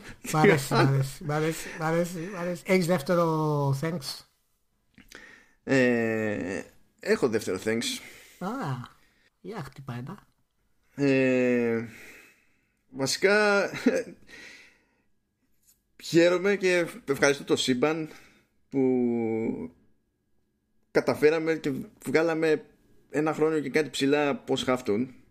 Αυτό δεν πιάνεται όμως γιατί είναι το δικό μου δεύτερο. Εντάξει, δεν πειράζει. Υπάρχει και co-op στο gaming, ηλία. Ναι, αλλά μου το, μου το πήρες. Για πάμε. Ναι. Ωραία, θα το πω εγώ από τη σκοπιά μου. Μπράβο. Γιατί τέλος πάντων για μένα όλο αυτό ε, ήταν πάρα πολύ μεγάλο βάσανο. Δηλαδή μπορεί να είναι κάτι που ξεκίνησε το, το 2018 αλλά στην ουσία ένας, ο, ο λόγος που είπα ότι εντάξει αφήνω πίσω μου το Authority ως προσπάθεια που ήταν τελείως κουπί δικό μου τέλος πάντων ή τουλάχιστον ναι. κυρίως από ένα σημείο και έπειτα ε, γιατί ήθελα να κάνω αυτό το πράγμα ε, το ότι μου πήρε τρία χρόνια και κάτι ψηλά είναι ενδεικτικό του βάσανου που έχει παίξει από πίσω τέλος πάντων και ενδεικτικό του γιατί έχω λόγο ένα χρόνο μετά να ευχαριστώ ότι κινείται ρε παιδί μου για το ότι πέρασε αυτός ο χρόνος. Και είναι και ενδεικτικό κιόλας και κάτι άλλο. Υπό άλλες συνθήκες θα είχαμε αντιμετωπίσει λίγο διαφορετικά το ότι έχουμε κλείσει ένα χρόνο τον περασμένο μήνα στην ουσία κλείσαμε ένα, ένα χρόνο. Ναι αλλά είναι αυτή η ζωάρα τα ίδια πράγματα που με κάνανε να πασχίζω 3,5 χρόνια για να καταφέρουμε να ξεκινήσουμε που τουλάχιστον ξεκινήσαμε και είμαστε συνεπείς σε αυτό που ξεκινήσαμε μέχρι στιγμής ευτυχώς ε, μας εμποδίζει ώρες ώρες να, να γιορτάσουμε και, και λίγο παραπάνω να γουστάρουμε λίγο αλλιώς. οπότε ναι. ένας λόγος ακόμη να μπει εδώ πέρα στο δικό μας προσωπικό έτσι, Thanksgiving ναι, η αλήθεια είναι ότι και εγώ ήθελα να το πω αυτό ως, ε, ως thanks γενικότερα γιατί είναι δύσκολο να μπορέσεις να κάνεις συζήτηση επίπεδου με την ίδια όρεξη που έχεις όταν ξέρεις τον άλλον ένα χρόνο και 15 χρόνια. Και αυτό είναι, είναι επίτευγμα μεγάλο. Δεν είναι εύκολο να γίνει. Ε, ιδιαίτερα όταν μιλάμε για gaming και που έχει συζητήσει με τον άλλον τα πάντα. Μέχρι και τι εσώρουχα ας πούμε φοράει ο Ρίου στο Σέμιο ας πούμε, τι χρώμα είναι. Δηλαδή όταν έχει συζητήσει με τον άλλον τα πάντα για το gaming και αποφασίζει να κάνεις ένα podcast και να συζητήσεις ξανά για gaming και υπάρχει η ίδια όρεξη και ανάλυση και κόντρα και πόρωση και δεν ξέρω εγώ τι και τα λοιπά και αυτό γίνεται κάθε Παρασκευή για ένα χρόνο αυτό αν μη τι άλλο με την κατάσταση που ζει ο καθένας μας και ότι είμαστε και μακριά και τα λοιπά νομίζω ότι όντως είναι, είναι κάτι το οποίο πρέπει να δώσουμε ένα pat on the back. Κοίτα τώρα τι θα κάνω. Θα είναι η, πιο backhanded φιλοφρόνηση προς εκεί που δεν περιμένεις. Οχ, οχ. Είναι σαν την ευχάριστη αυτή επιμονή που επιδεικνύει και ο Τζοφ Κίλι. Θα το πάρω αυτό ως απόλυτη απόλυτη φιλοφρόνηση και όχι backhanded. Μάνο, μέσα σου έχεις λίγο Τζοφ Κιλί. Και εσύ και εγώ και όλοι μας. το οποίο το όνομά του δεν είναι σωστό Τζοφ Κιλί. Το έχω αλλάξει να το ξέρεις. Ναι, το είχαμε ναι, ξαναπεί. Είναι, είναι ο Κύρα Νάιτλι. ναι, λοιπόν, αυτό, αυτό δεν το ξεχνάω. Αυτό Μην το ξεχνάς αυτό. Είναι πιο καλό ο Keira Knightley από ο Geoff Keighley. Έχεις άλλο; Έχω άλλο ένα. Κάνε εσύ ξανά και επιστρέφω εγώ και κλείνουμε. Ή το ανάποδο, δεν ξέρω τι θες. Οκ. Ε... Τώρα δεν ξέρω πώς να το ορίσω ακριβώς αυτό. Υπάρχει ένα level καψίματος όταν προσπαθεί κάποιος να παρακολουθήσει τη, τη βιομηχανία το οποίο είναι λίγο δύσκολο να το νιώσει κάποιος που δεν είναι μέσα σε αυτή τη διαδικασία. Και είναι διπλά δύσκολο να το νιώσει έτσι και δεν έχει φάει ξενύχτια όσο σκίζονται οι άλλοι να, να γράφουν τα hot takes στο, στο facebook. Hot takes. Εσύ μαζί με τους υπολείπους να καίγεσαι γιατί βλέπεις live και μπορείς, πρέπει να γράψεις και να κάνεις πράγματα εκείνη την ώρα. Εκείνη, ε, εκείνες οι φάσεις που είναι εξοδοτικές πραγματικά έχουν ταυτόχρονα επίπεδα, πηγαίνουν πακέτο με επίπεδα χιούμορ που μόνο σε περιβάλλον στρατού προκύπτουν υπό φυσιολογικές συνθήκες. Δηλαδή είναι όλο λάθος αλλά εξωπραγματικά αστείο ταυτόχρονα. Δηλαδή και αισθάνεσαι άσχημα που γουστάρεις την ηλικιότητα αυτή που τραβάς. Ναι. Αλλά είναι με, μέρος της συνολικότερης εμπειρίας τέλος πάντων που, που είναι μια προσπάθεια ειδική να το καλύψει Ναι. αυτό το πράγμα πια. Είναι, είναι φοβερό πάντως γιατί τώρα από όταν συζητήσαμε για το thanks που θα πούμε έχουμε τύχει και στα, στα δύο τελευταία έχουμε τύχει ίδια. γιατί εγώ ήθελα να πω ε, ένα thanks που θέλω να δώσω και το καταλαβαίνω. Πάσα από αυτό που λες εσύ είναι το κουπί που τραβάνε τα παιδιά και έχουν τραβήξει στο Eternity με όλες τις συνθήκες που έχουν και καινούργοι και παλιοί και που συνεχίζουν να έχουν μια ποιότητα η οποία δεν υπάρχει σε άλλο ελληνικό site.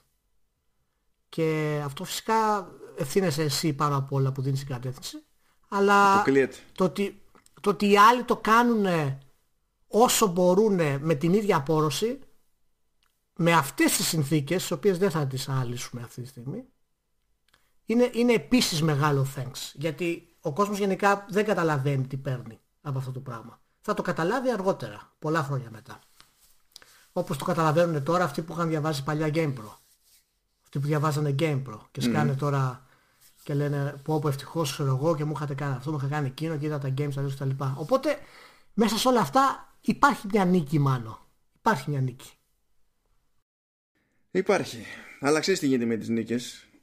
Τις μετράς στο τέλος. Μέχρι να φτάσεις όμως σε αυτό το τέλος δεν... Έτσι είναι. Έτσι είναι. Ναι. Οι, νίκες είναι οι, οι νίκες είναι για το τέλος. Τέλος. Δεν υπάρχει κάτι άλλο. Λοιπόν, ευχαριστούμε που είστε μαζί. Μην το συνεχίσουμε άλλο. Θα το συνεχίσουμε εμείς με το Μάνο μόλις κλείσουμε το μικρόφωνο. Ναι. Εσείς δεν χρειάζεται να, να είστε άλλο. Ε, μαζί μας για αυτά τα πραγματάκια. Ευχαριστούμε που ακού, μας ακούσατε. Έγινε χαμός. Δεν θα ξαναμιλήσουμε για τα βραβεία. Εκτός αν βγει το Resident Evil 2 Remake. Καλύτερο παιχνίδι της χρονιάς. Εάν γίνει αυτό, να ετοιμαστείτε για podcast το οποίο θα θάψω τα πάντα. Να το Αν ξέρετε. βγει, αν βγει, εγώ θα είμαι στην κλίση, εσύ θα κάνεις run, εγώ δεν θα μιλήσω ποτέ. Απλά θα πατήσω Όχι. record. Ναι, μο- μόνο, μόνο. Και μάλιστα θα κάνω channel το παλιό το host σε αυτό, για αυτό το πράγμα. Ρε παιδί μου, θα πιω και ένα μπουκαλάκι ουίσκι. Άρα και θα, δεν είναι, μείνει άρα θα τίποτα. είναι explicit, να το κάνω από πριν tag. Ναι. λοιπόν, ευχαριστούμε που είστε μαζί μας. Να είστε καλά, παιδιά. Γεια χαρά.